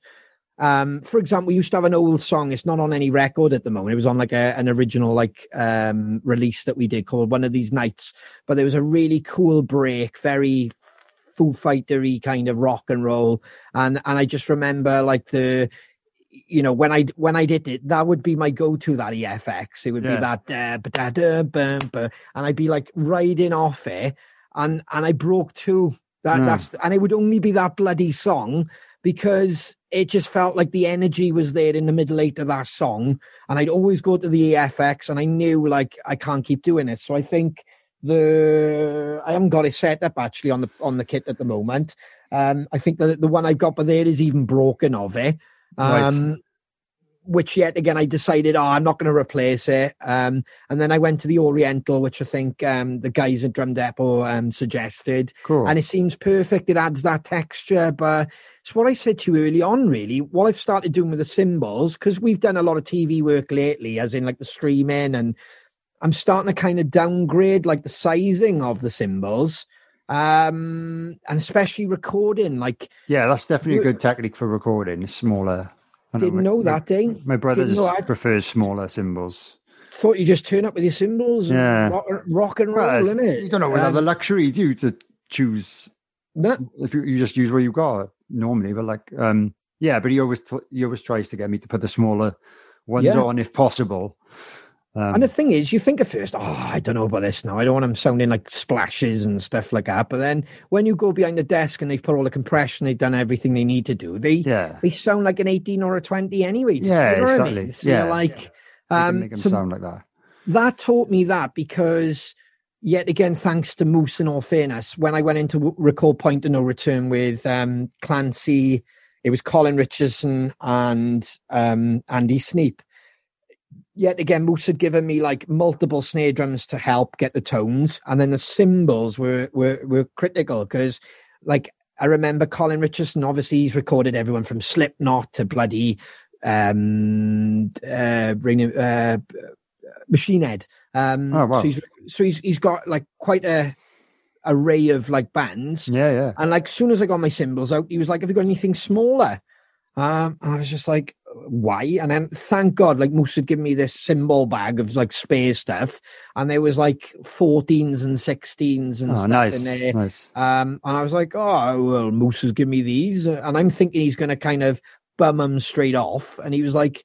Nope. He was like, that's amazing. And then Andy Sneap went into his collection because he's, dude, it's like if you ever go to Andy Sneap's studio, it's Is it's it? phenomenal. It's like wow, because it's not like a on the market jobby, as in like you you you kind of either go there through a mutual friend or uh, you get invited there, and and he's just got so much gear, like even like Megadeth's old drum kit, and What? and obviously he, at the time he was guitaring with Judas Priest, so you know Tr- Travis's setup would be like. It'd just be there, like, do you know what, I mean? It'd just be like, yeah. So you'd be like, whoa, this is incredible. It's like, for me and you as drummers, Yeah, you're yeah. like, oh, so he was like mixing all the drums to get that perfect drum sound, you know, whether it be a DW that was on the road with whoever, it didn't matter who it was with. It was the skins that were on there and how, yeah, it, yeah, how yeah. it was blending with the other drums, and equally as important with the cymbals because he he brought out two identical 16 inch A customs. Yet when you put them under the right microphone, they sounded completely different. It was mad.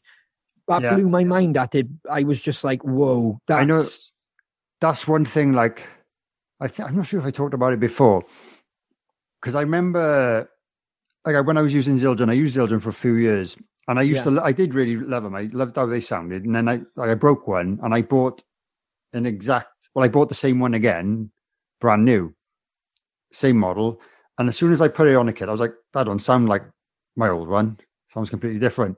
And that's when, and then I've since then I've learned a lot of people said they're not as consistent.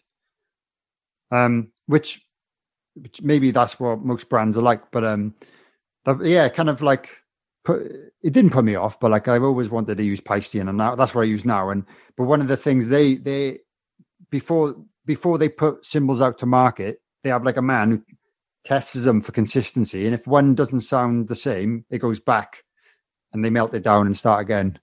So that, that's that's really that's one thing that's they they kind of like that's one of their selling points is that if you're going to buy a replacement cymbal, it's going to sound ninety nine percent exactly like your old one, basically. And that's what I've learned. Yeah, yeah. I, I think I watched it on like some documentary, like the making of Paiste cymbals, and that's it's really cool because when you're used to hearing that particular tone for like a year or six months until you break it, and then you want that again, and you can't find that again. That's really frustrating. You just Yeah. spend three hundred quid on a new crash cymbal, and then it, thinking it's going to be the same, and it's not the same. But yeah, for, so from a recording point of view, yeah, I can imagine you have two cymbals of the same model; they're not going to be the same. But hopefully, with Paiste, apparently they are. Yeah. So that's a good point. I, I didn't know that, and, Yeah. and and yet again, like I've always been a like my dad used Paiste Ah, back, you back in the day. He had like proper vintage, proper vintage Paiste Well, cymbals, yeah, like they do you would know have what I been. mean? Yeah, um, and yeah, it was proper old school, and I broke them all, obviously, as you do. Damn. Like.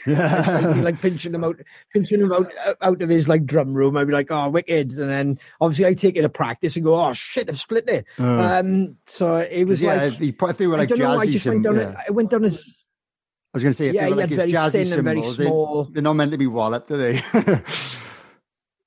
Well, he used seven A's, dude.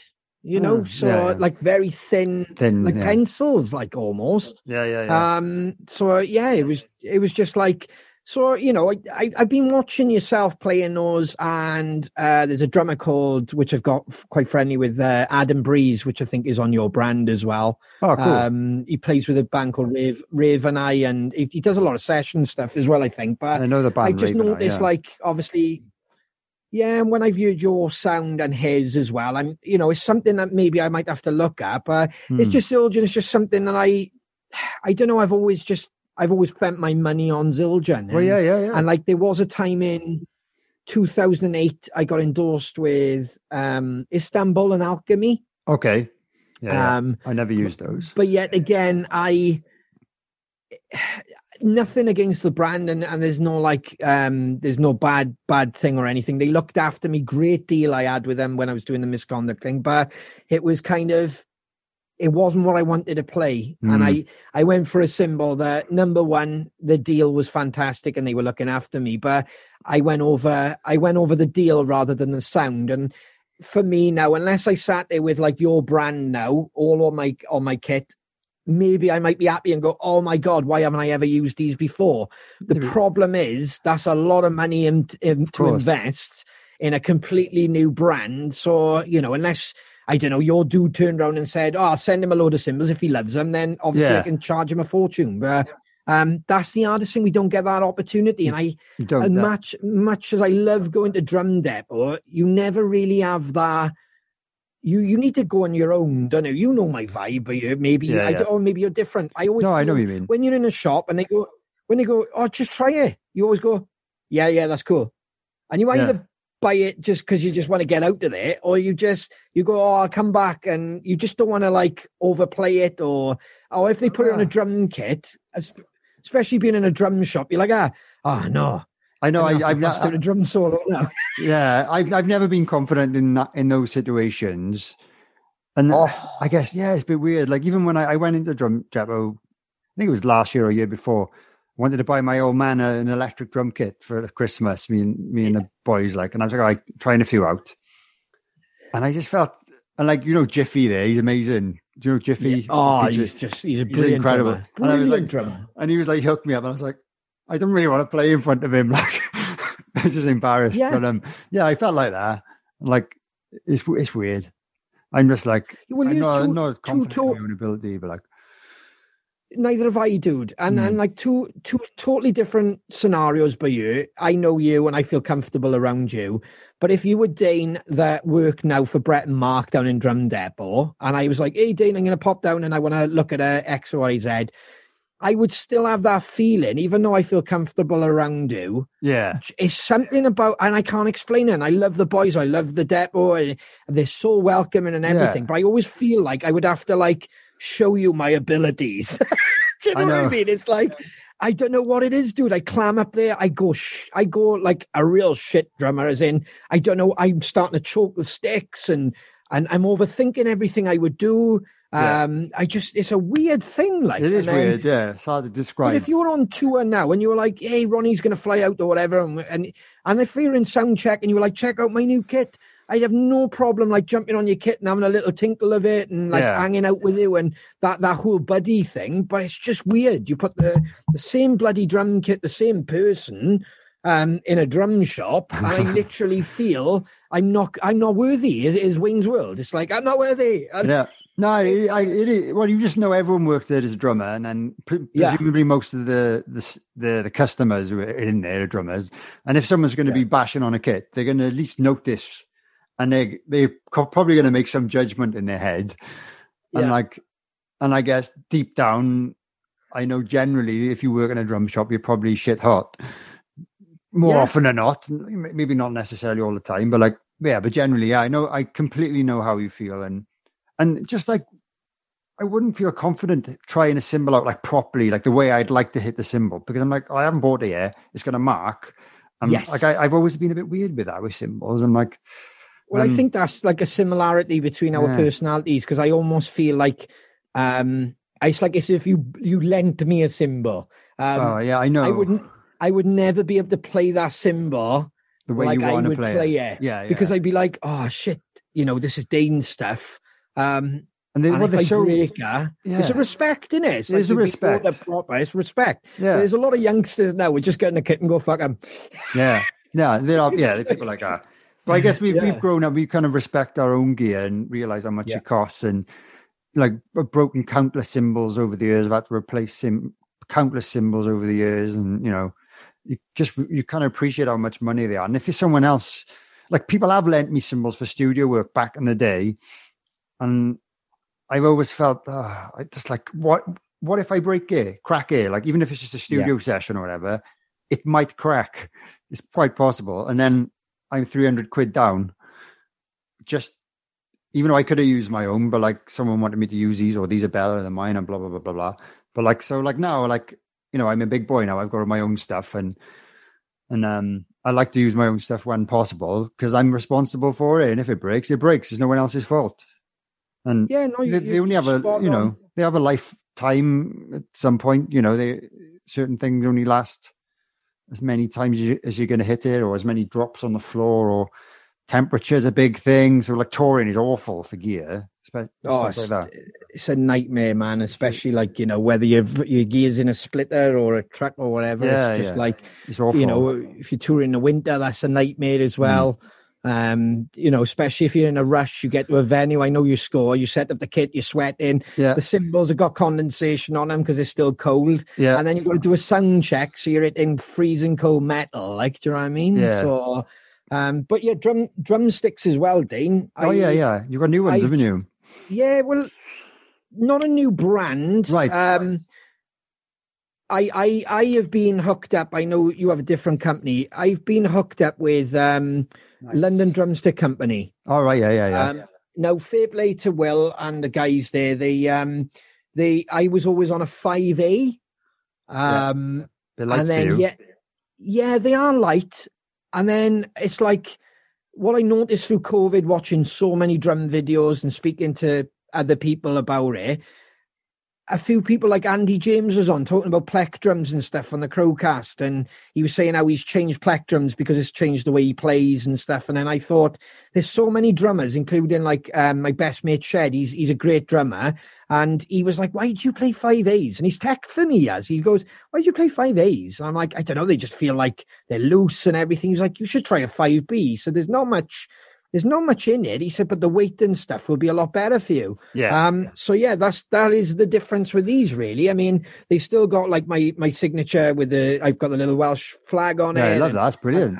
it, well, that for any drummer would understand this. This is why this podcast is so special for me. Because you can't go on any other podcast and talk about a drumstick without people going, why is he talking about a drumstick? Yeah, what I exactly. mean? It's like, I don't want to talk about a drumstick. But why these are special to me is I grew up using many sticks, like as all of us drummers have.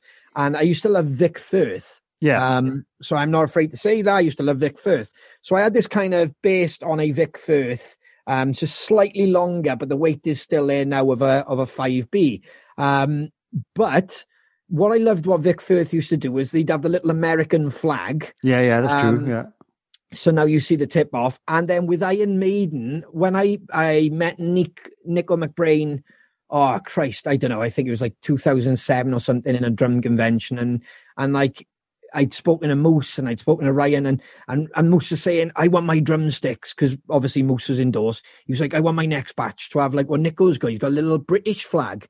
Oh, I was yeah. like, "Has he?" I was like, oh my god. And then, sorry, um, right.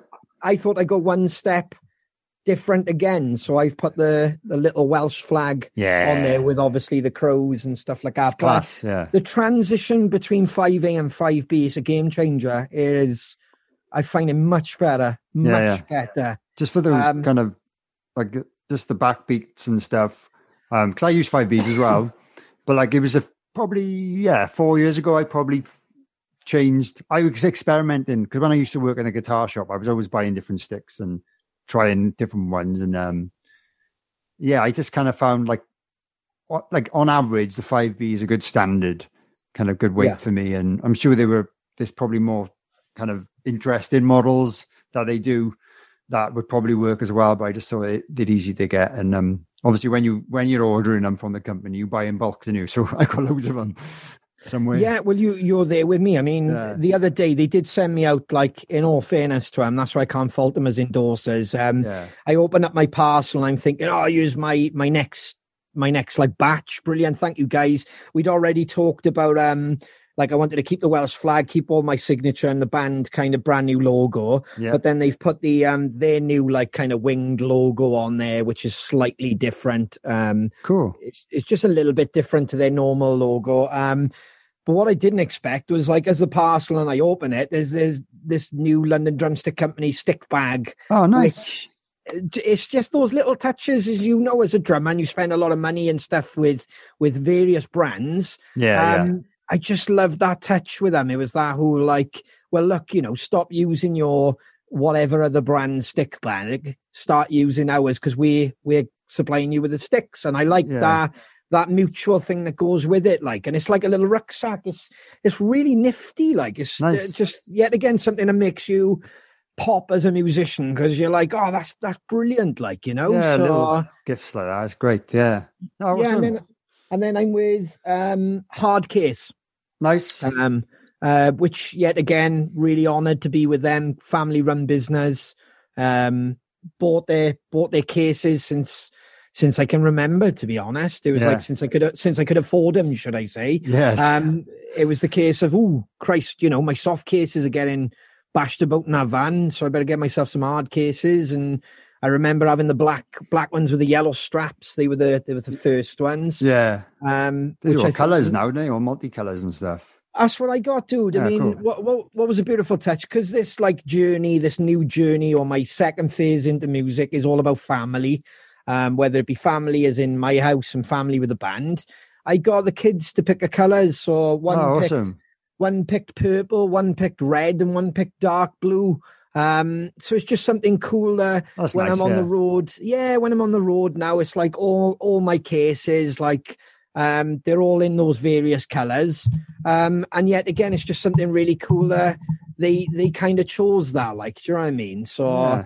you know, if anybody goes, "Oh, you got you know one of those funny colored cases of it," I'm like, "Yeah, but the kids chose it, and it's Yeah, cool." That's nice. Um, it's kind of so like yeah, and, almost like have, having them on tour with him, Not quite, but least No, it but it- makes you think about them. Yeah. it's that you know, even like talking about it now is there's like a point of reference. Yeah, of course. uh, point of reference to it. I mean, the same with the kit, but it's kind of like an antique finish, antique white finish. yeah. Um, but I've already thought like of the next color kit, uh, which to be honest is not far off the color of your base in the background.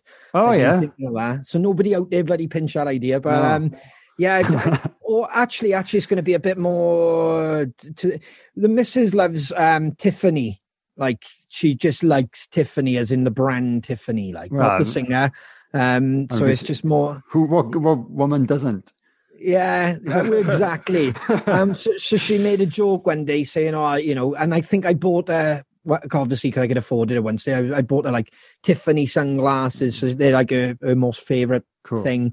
Um, and I always said, I said, "Oh, you know, if I ever had the the, the, the time and the opportunity, I'll, I'll get a Tiffany color drum kit." Like, you know what I mean? so. Class. And it, it just looked pretty rad as well because you start thinking of that as a drummer, how to make your drum kit look more exciting, don't you? Like, you know, Well, well, so- definitely, yeah. It's like it's. I've kind of gone back now because I've been playing like a white kit for years, and I've always liked it. I back in uh, there was straight lines. I think I bought my first white sparkle kit, and I always thought it looked wicked. Kind of influenced by Mikkey Dee, who was in the Motorhead drummer. And, Yeah, um, yeah, yeah, yeah. So I remember I had a poster of him on my wall, like a, it was like a Sonor, um, I guess, yeah, it was a Sonor poster with him behind this kit, big white sparkle kit. I was like, oh, I, I guess in my head it was like that's what I like now. But yeah, it's I've just bought a black kit, first first black drum kit it ever ever. Um, sounds amazing. I've used it for recording and it's incredible. But yeah, on stage it's gonna, I guess, not really stand out as much as my bright white sparkly kit did before. But I kind of thought it kind of might blend in a bit more on stage, and I just kind of thought, oh, new new album, new chapter. Get, I'll, I'll treat myself to a new drum kit, get rid of another old one, and um, but yeah, it's black, just plain I, I black. love that. I love that, dude. I mean, when I was a kid, my dad gave me a um when I was in the first band, like after after Moose and I was in the band with Shane. My yeah, dad gave me a sparkly red Premier kit, which now I look back, oh my god, Dane, it'd be worth a bomb, dude. Bob, Bob would love it. Like, do you know what I mean? Um, and I and I had such a paddy because as I was starting to get more of a rocker, and that that thing came into me, I went, "I don't want that kit. I want a black kit." It wasn't- even about like the make or anything. I wasn't a snob. And if anything, my um my mum love her because she always like always like, you know, oh let Ronnie, you know, it's his birthday coming up. So my dad sold his because it was only his spare kit. He was he like sp- sold this little red sparkly kit, which I wish I could have to this day. yeah, Um and they went out and got me like a Horner Lex black kit just because it was black. yeah. Um, so I know what you mean. It's sometimes the color that attracts you. That's what I was going to ask you. So when you like, for me, I use Tama and Yeah. like because I was close to going with Gretsch and DW as well. I was kind of talking to a guy, um, so I was kind of close. I like Gretsch drums as well, and Hmm. uh, it was kind of close. But then the opportunity with Tama arose, and I was nearly going to go with Tama back in the day. Um, so it was almost like a world coming round in 360. Yeah. The reason why I chose Tama was because Stewart Copeland, um, I'd seen Dave Grohl playing him when I was younger. Um, Lars, whether Yeah. you like him as a drummer or not, it was just Tama was this strong, like metal rock kit for me. Like No, definitely. up, I, I? I used to have a Tama kit. I don't know if you remember. I don't know if Was I ever the played orange? orangey one. It was like yellowy orange flame. Um, it was Another I can't remember what it was called. It's Tama Superstar. No, Rock, Rock Superstar. I think it was Tama Superstar kit. I think. Well, use an exclusive um, for anyone listening or whatever. So Dane and I shared that kit somehow in TJ's back in about 2006, 2007. I ended up playing your orange kit. yeah, yeah. And it was because of your orange kit, I then went and got a Tama kit. oh wow. And that that's what I did all the misconduct touring. And that's what, like, when I had the ma- magazine spreads back in the day with Drummer Mag and stuff, it all my gig um, you know, they do the gig rundown like what we've just done now. That was Yeah. all like Tama, and that was influenced because I played your orange one. Bloody I hell. went out and got a super um superstar. What, do they Ah. call it? Super. I think it was a superstar. There was a rock Yeah. star as well. They did, but I think I think I had a superstar. I think. I think if I found the magazine back in the storage room, deep, deep, deep, it would say like Tama, but mine was black. It was borrowed off a mate. He, um,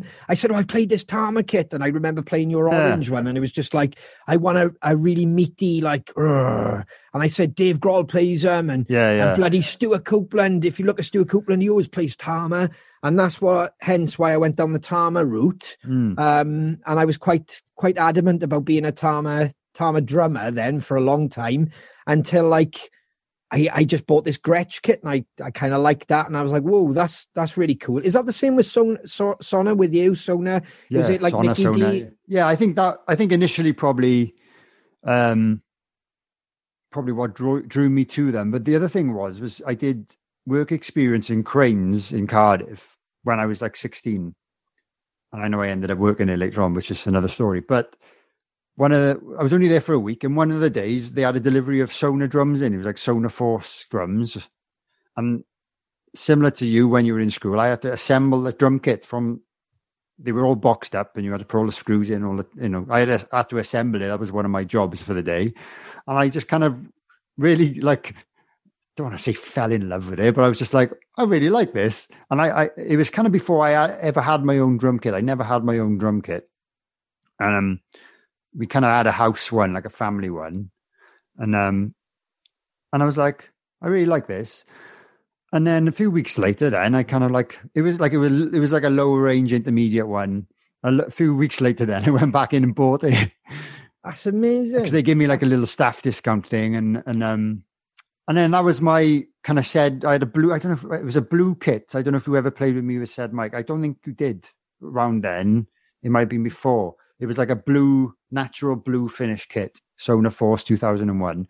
And I played that for years. Then I got the Tama kit yeah. because I want because the, the Sonor kit was fusion sizes. It was small toms, and I wanted a bigger floor tom. Then I bought the Sa- Tama kit, and I used that for a couple of years, which would have been that time.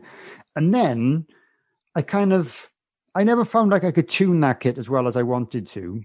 At the time, back then, I didn't know how to tune a drum kit. To be honest, I was just blagging it. I'm a lot better now nowadays. I know what you mean. But, like, I know and what I- you mean. but then I ended up going back to the Sonor kit, and I was gigging there. Then I kind of I just preferred the way it sounded, and everyone used to say, "Oh, that kit sounds lush," and or sound guys used to say it sounded really good, and like it, like it wasn't expensive. And then the band Straight Line started, and then I, I kind of invested a little bit then in, into the- into the White Sparkle kit, which I was kind of been using for years and years.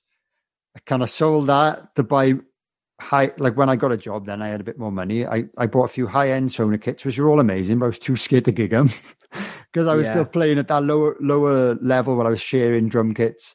I was like, Yeah. I don't want to take a two two and a half grand kit to play in a club and have four bands use Yeah. it before me. I was like, I can't do it. And Yeah. then they were all amazing kits when I recorded some cool albums with them. And then I ended up buying my White Sparkle kit back. And then I kind of bought extra bits. I bought a 24 inch uh, uh, kick drum. So that's what I've been using on the road for the last few years with the Bastards. And then like one of the floor toms is from my original kit, I think. And then the other floor tom is from, I bought another three piece of the same finish yeah. someone in Caerphilly was selling it. It was quite affordable. I was like, oh, I'll have that because it matched my kit. So I like that, that white sparkle kit. I've got like three bass drums. I've probably got about four floor toms. I got a two 10 inch, no, I got a 10 inch tom. I got a 12 inch tom, a 13 inch tom. And then I had a 14 inch tom, which I had refinished from a black one, but it didn't turn out very well. It didn't quite match. So I kind of got that. It's just random. But I did gig that for years. The, the, the 14 inch rack tom that you mentioned earlier, I was gigging it for like a year or so it just didn't quite match the color of the rest of the kit and it always bothered me um but yeah so i've kind of kind of like like you i can make whatever kind of kit i want out of these i can make a double bass drum kit if i wanted i can do any combination of toms you know and um i've lost you now i think have i lost you i don't know Yeah, if I you're still think there you're just frozen by there, oh you froze Oh, there you Sorry. are. You're back That's in the right. room now. But any, any, anyways, um, yeah. So that it was kind of for that reason, so I could have lots of options. But um, yeah, So, and I kind of, at the end of the day, I think they're really good. They've got they've got this thing built into the lugs that called Tune Safe that reduces the amount that they can detune themselves. So, like for touring, honestly, I'll play a full set on them, put them away, get them out the next day. Bish bash boss. They pretty much sound exactly the same. I don't even touch them. I don't even have to retune the snare or anything. That's they're, brilliant. They're, they're really good. So yeah, it's kind of like no brainer. They are expensive, you know, compared to some other brands. Like if you match one of their high end kits with like a Yamaha or Tama, I think they are a little bit more money, which is Yeah. a shame. Um, but I think like like some of the high end Tama stuff's amazing as well. I think all all the brands do amazing drums. Then at the end of the day, I think that's the reason why they're so big and popular. At the end of the day, Yeah, I think So- like Tama just brought out a Star Walnut like around the same time. Oh, Lush, yeah, I yeah. got that. Um, but it was just genuinely like um obviously I wanted to get on the roster and stuff like that as well. So it was the case of would I have to kind of wait for the new kit to come back? The band's not exactly we weren't sitting on our hands, so Yeah. it, it was more like that was that was the the, the top of the range uh that I could have at that time rather than the kind of process of waiting for the right setup of a yeah, of, of whatever. But I might look at the walnut or I might look at another uh another one. It just always interests me like what you know, like like you know, with you with you invested in that make or what what actually sets us off to choose these. yeah. and- It's, it's strange. I um, definitely think seeing other drummers play them is a big thing. Um, yeah. But Yeah. likewise, having the experience of playing them yourself, and you know, back in the day, we used to do so many gigs, and you'd you'd either be sharing your kit with other drummers, yeah. or yeah. you'll be playing on someone else's drum kit.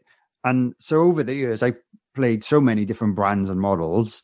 So I guess I uh, built up quite a lot of playing experience from then. You kind of learn what you liked or what you didn't like, but uh, you know, a lot of it's down to tuning and it's nice to know the so- the hardware is solid. That's important for me. Solid, solid as a rock hardware. Um, but yeah, I think yeah, Mikkey Dee was big influence, and then just knowing like Phil Rudd plays Yeah. um Danny Carey from Tool, and like if you think of like big bands, like uh, I get you know, all big bands will use different brands, but like you just know that if that guy's using them, they got to be pretty good. But yeah, and I just kind of got the uh, the contact with them back when I was in straight lines, really, and just stuck with them ever since, really. And um, I, No, I love I don't that. see why just- I would. I don't think I would ever move to anyone else unless No, unless I- someone was going to say, "I'll pay you twenty grand a year to use my drums," then I would have to consider it. But Yeah. Yeah. Yeah. which, Yeah. I'm- which obviously hasn't happened. But um, that would be the only thing that would ever stop me from using them because I get on with them, and that's pretty much it.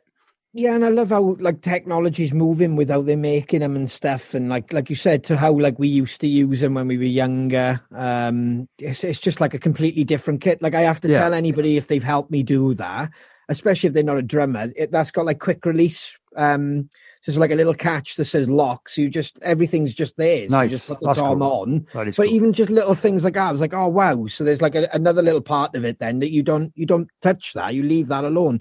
But yet you'll get other people who will take that off. Do you know what I mean? Probably, so it's yeah, like yeah.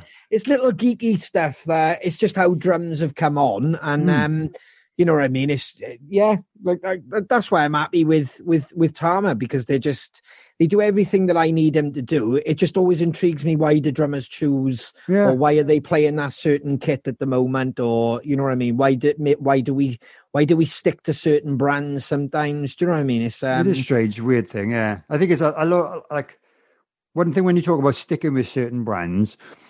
With like cymbals, I've never really, I have done in the past, but I never really like mixing and matching brands. And that's, I think Yeah. it's just OCD. And I think a lot of drummers have OCD. I think that's one thing.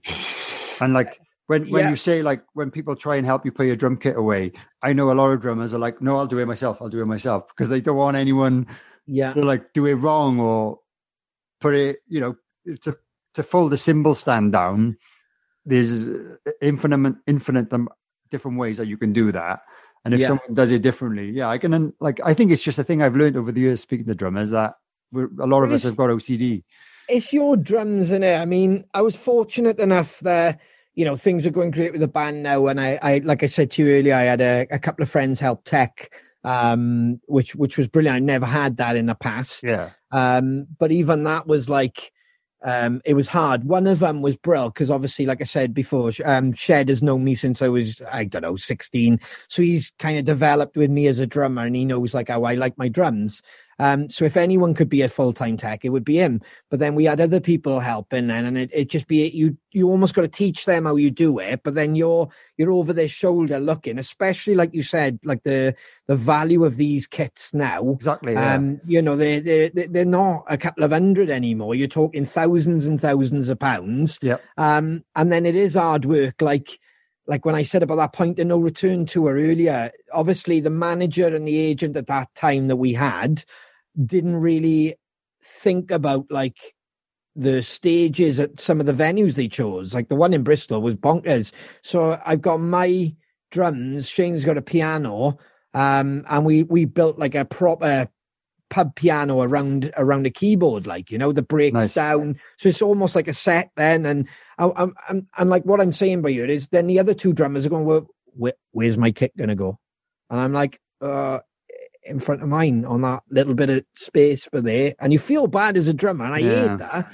But at the It same point, at the same point, I'm like, dude, if I lay you now, I'm gonna have to lay the other drummer. And that means the two of you now are using my kit every night, which is wear and tear on on my kit. And it and it, it does go back from what you're saying. It's a bit different to the couple of hundred pound kits that you would have Yeah. had back in the day to now you've got proper gear because you've got yourself in that position to to be a Hmm. professional band with Yeah. very good expensive gear. And then it's hard when there's other drummers then who are like the early days of me and who are going, fucking hell, he's, he's a bit of a diva, isn't he? Yeah. Oh, I, I know. I know. Do you know what I mean? I feel Yeah. bad with that sometimes. Or the worst ones is when the stage is big and you've had that luxury. And I bet there's loads of drummers who, who might know what, what we're on about by years when we've had that stage and it's your moment, dude, where you've done the sound check with the bastards. Or I've done it with the crows and you're like, sweet, are you happy? Brilliant. And you go to start taking your kit down and your tour manager, no, no, no, no, you leave all your kit there tonight. Ah, yes. Yeah. I know. That's It is. brilliant. Did No you- one's I- fucking with my kit. That's Yeah. brilliant. it is nice, Um, isn't it? And then you pass that drummer, and, and nine out of of ten, you know him as well. And that's the worst thing. You're going, um, do you want me to help you with your kit off? And you're like, um, uh, It's ask, ask, ask a stage manager, man. That's what I, I always have my our tech always kind of deals with that. Or we, Yeah. we always make sure it is in advance that like yeah, But then there are some venues or some stages where there literally isn't enough room for a drum kit to go in front and we have to move it. But Yeah. then you've just got to hope there's somewhere to store it. And uh, like we will do that if we have to. We don't mind moving it. But um there's no point going do, doing all the sound check and getting everything perfect for then two other drummers to use that kit. The toms might detune a little bit or whatever yeah, positioning is going to be all wrong, and then it's kind of defeats the object of doing the sound check sometimes. But some sometimes you have to kind of give a little bit of flexibility. You need to make sure the support bands are able to play. So Yeah. um, there are yeah there has, there has been situations. it's 50-50 for me. Yeah, and and this is quite a this is quite a mad way to say it. So I've been in positions where you shouldn't have a second drum kit on the stage. You Yeah. shouldn't, right? yeah, yeah, yeah.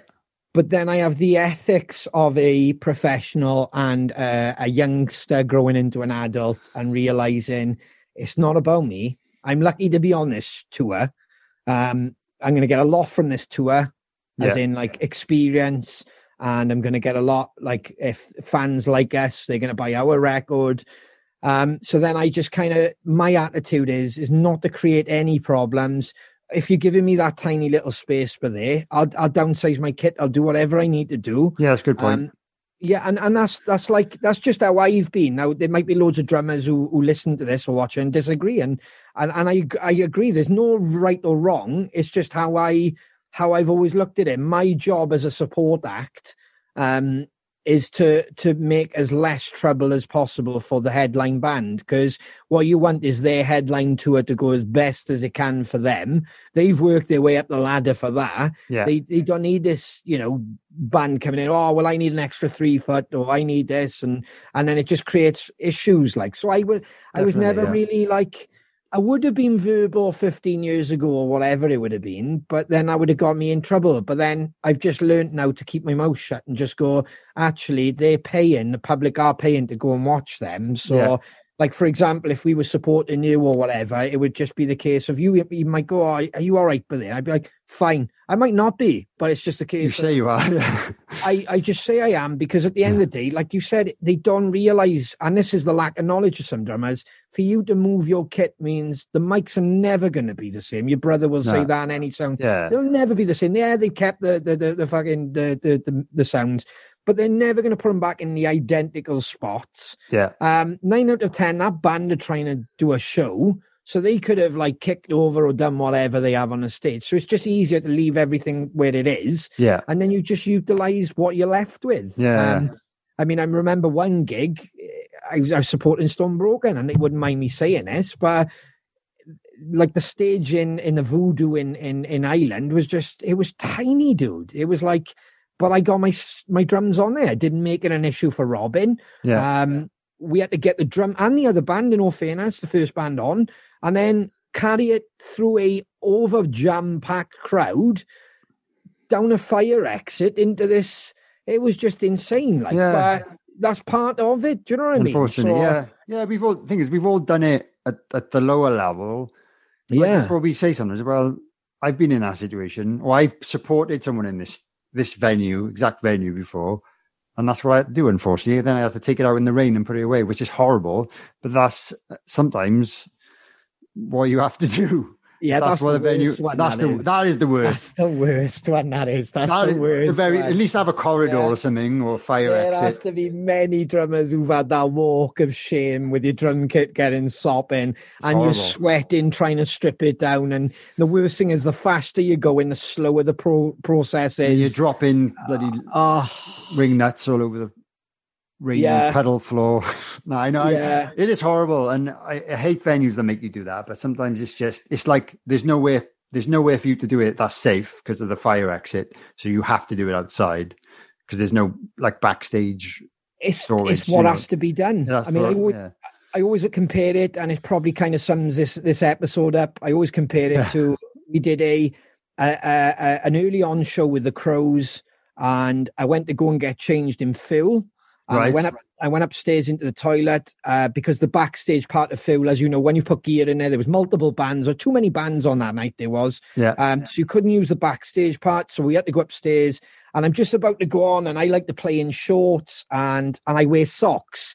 A lot of drummers wear trainers. I wear socks. Sometimes I go barefoot, but most of the time socks. Oh wow, okay, So I whip off my my trousers or my tracksuit bottoms, and I'm putting on the old gig shorts, and I'm putting on the top.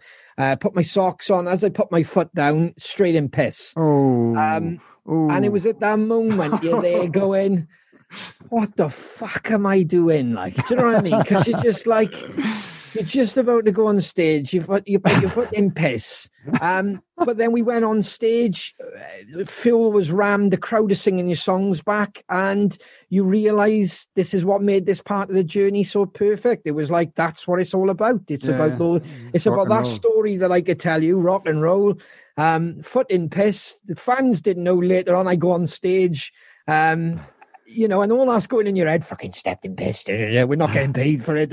Yeah. And then you you kick off that one, two, three, four, the band kick in and the crowd go crazy and it's all forgotten, You dude. forget about So, it. Yeah, You just have smelly it socks really, at the end of the night. Yeah, man. Class. That's been so good, and um, obviously this has been it's gone on fairly long. So let's quickly do. Um, I'm introducing a new quickfire round, so I'm gonna Oh, cool.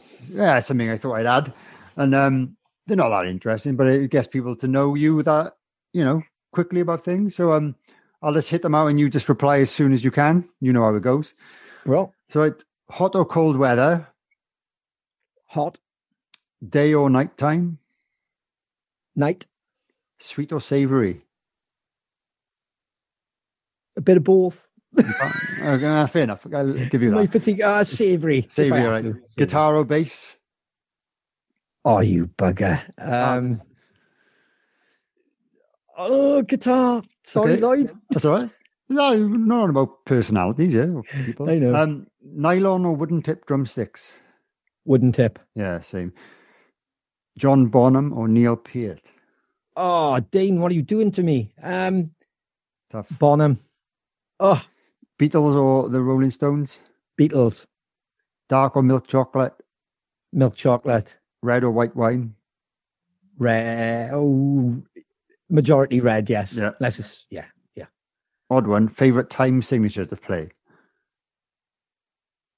Four four. Yeah. I don't understand. I don't, I don't understand a lot of them. I just Yeah. play drums. That's I just right. play drums. It sounds great. It's brilliant. Some people tell me that's a six over whatever, and I'm like, brilliant. It's it's yeah. It's is just it like is. Yeah. I almost sing drums. So if it goes with the melody line, I I'm a bit ignorant there, and I apologize to any professional drummer watching this who knows every rudiment. And um, I kind of just play play for the song. Well, exactly. That, that's that's the thing with like. This is what that's what I'm about. I'm not like a technically proficient drummer. I don't know all the rudiments. Like I never really studied them. I will. I kind of say I would like to. Um, so I'm sure they would help. I'm sure they would help. And um, but I know how to play in a rock band. I think.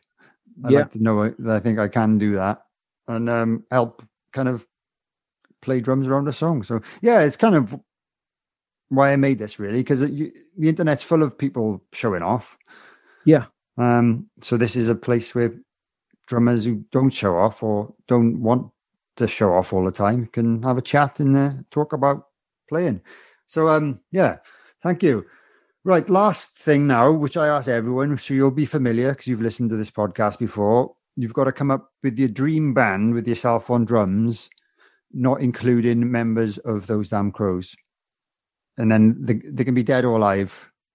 Dead or alive. Dead or alive. Okay. It would be so it's me on drums. Um bass player, I would probably go for uh Duff McKagan. Oh, class. Um cool. just because I, I just love his his vibe. He's, it's still got that punk rock which I kind of grew up with. Yeah. But then obviously the the rock side of him as well. Um so it'd be Duff on Duff on bass. Um on rhythm guitar would be Dave Grohl. Class. Um, so at least he can get in a bit of cheeky vocals. yeah. Um, on lead guitar would be oh god, oh good god. Um, probably.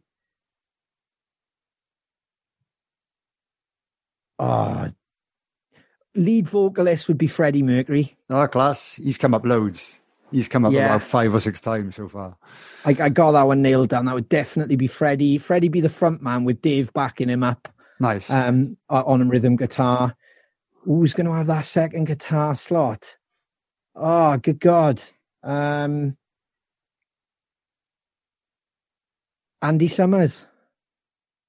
Um, Who's that? police- oh, right. Oh, class. Sorry. Yeah. Apologies And- to any police fans. He's the No, one I don't know the name of.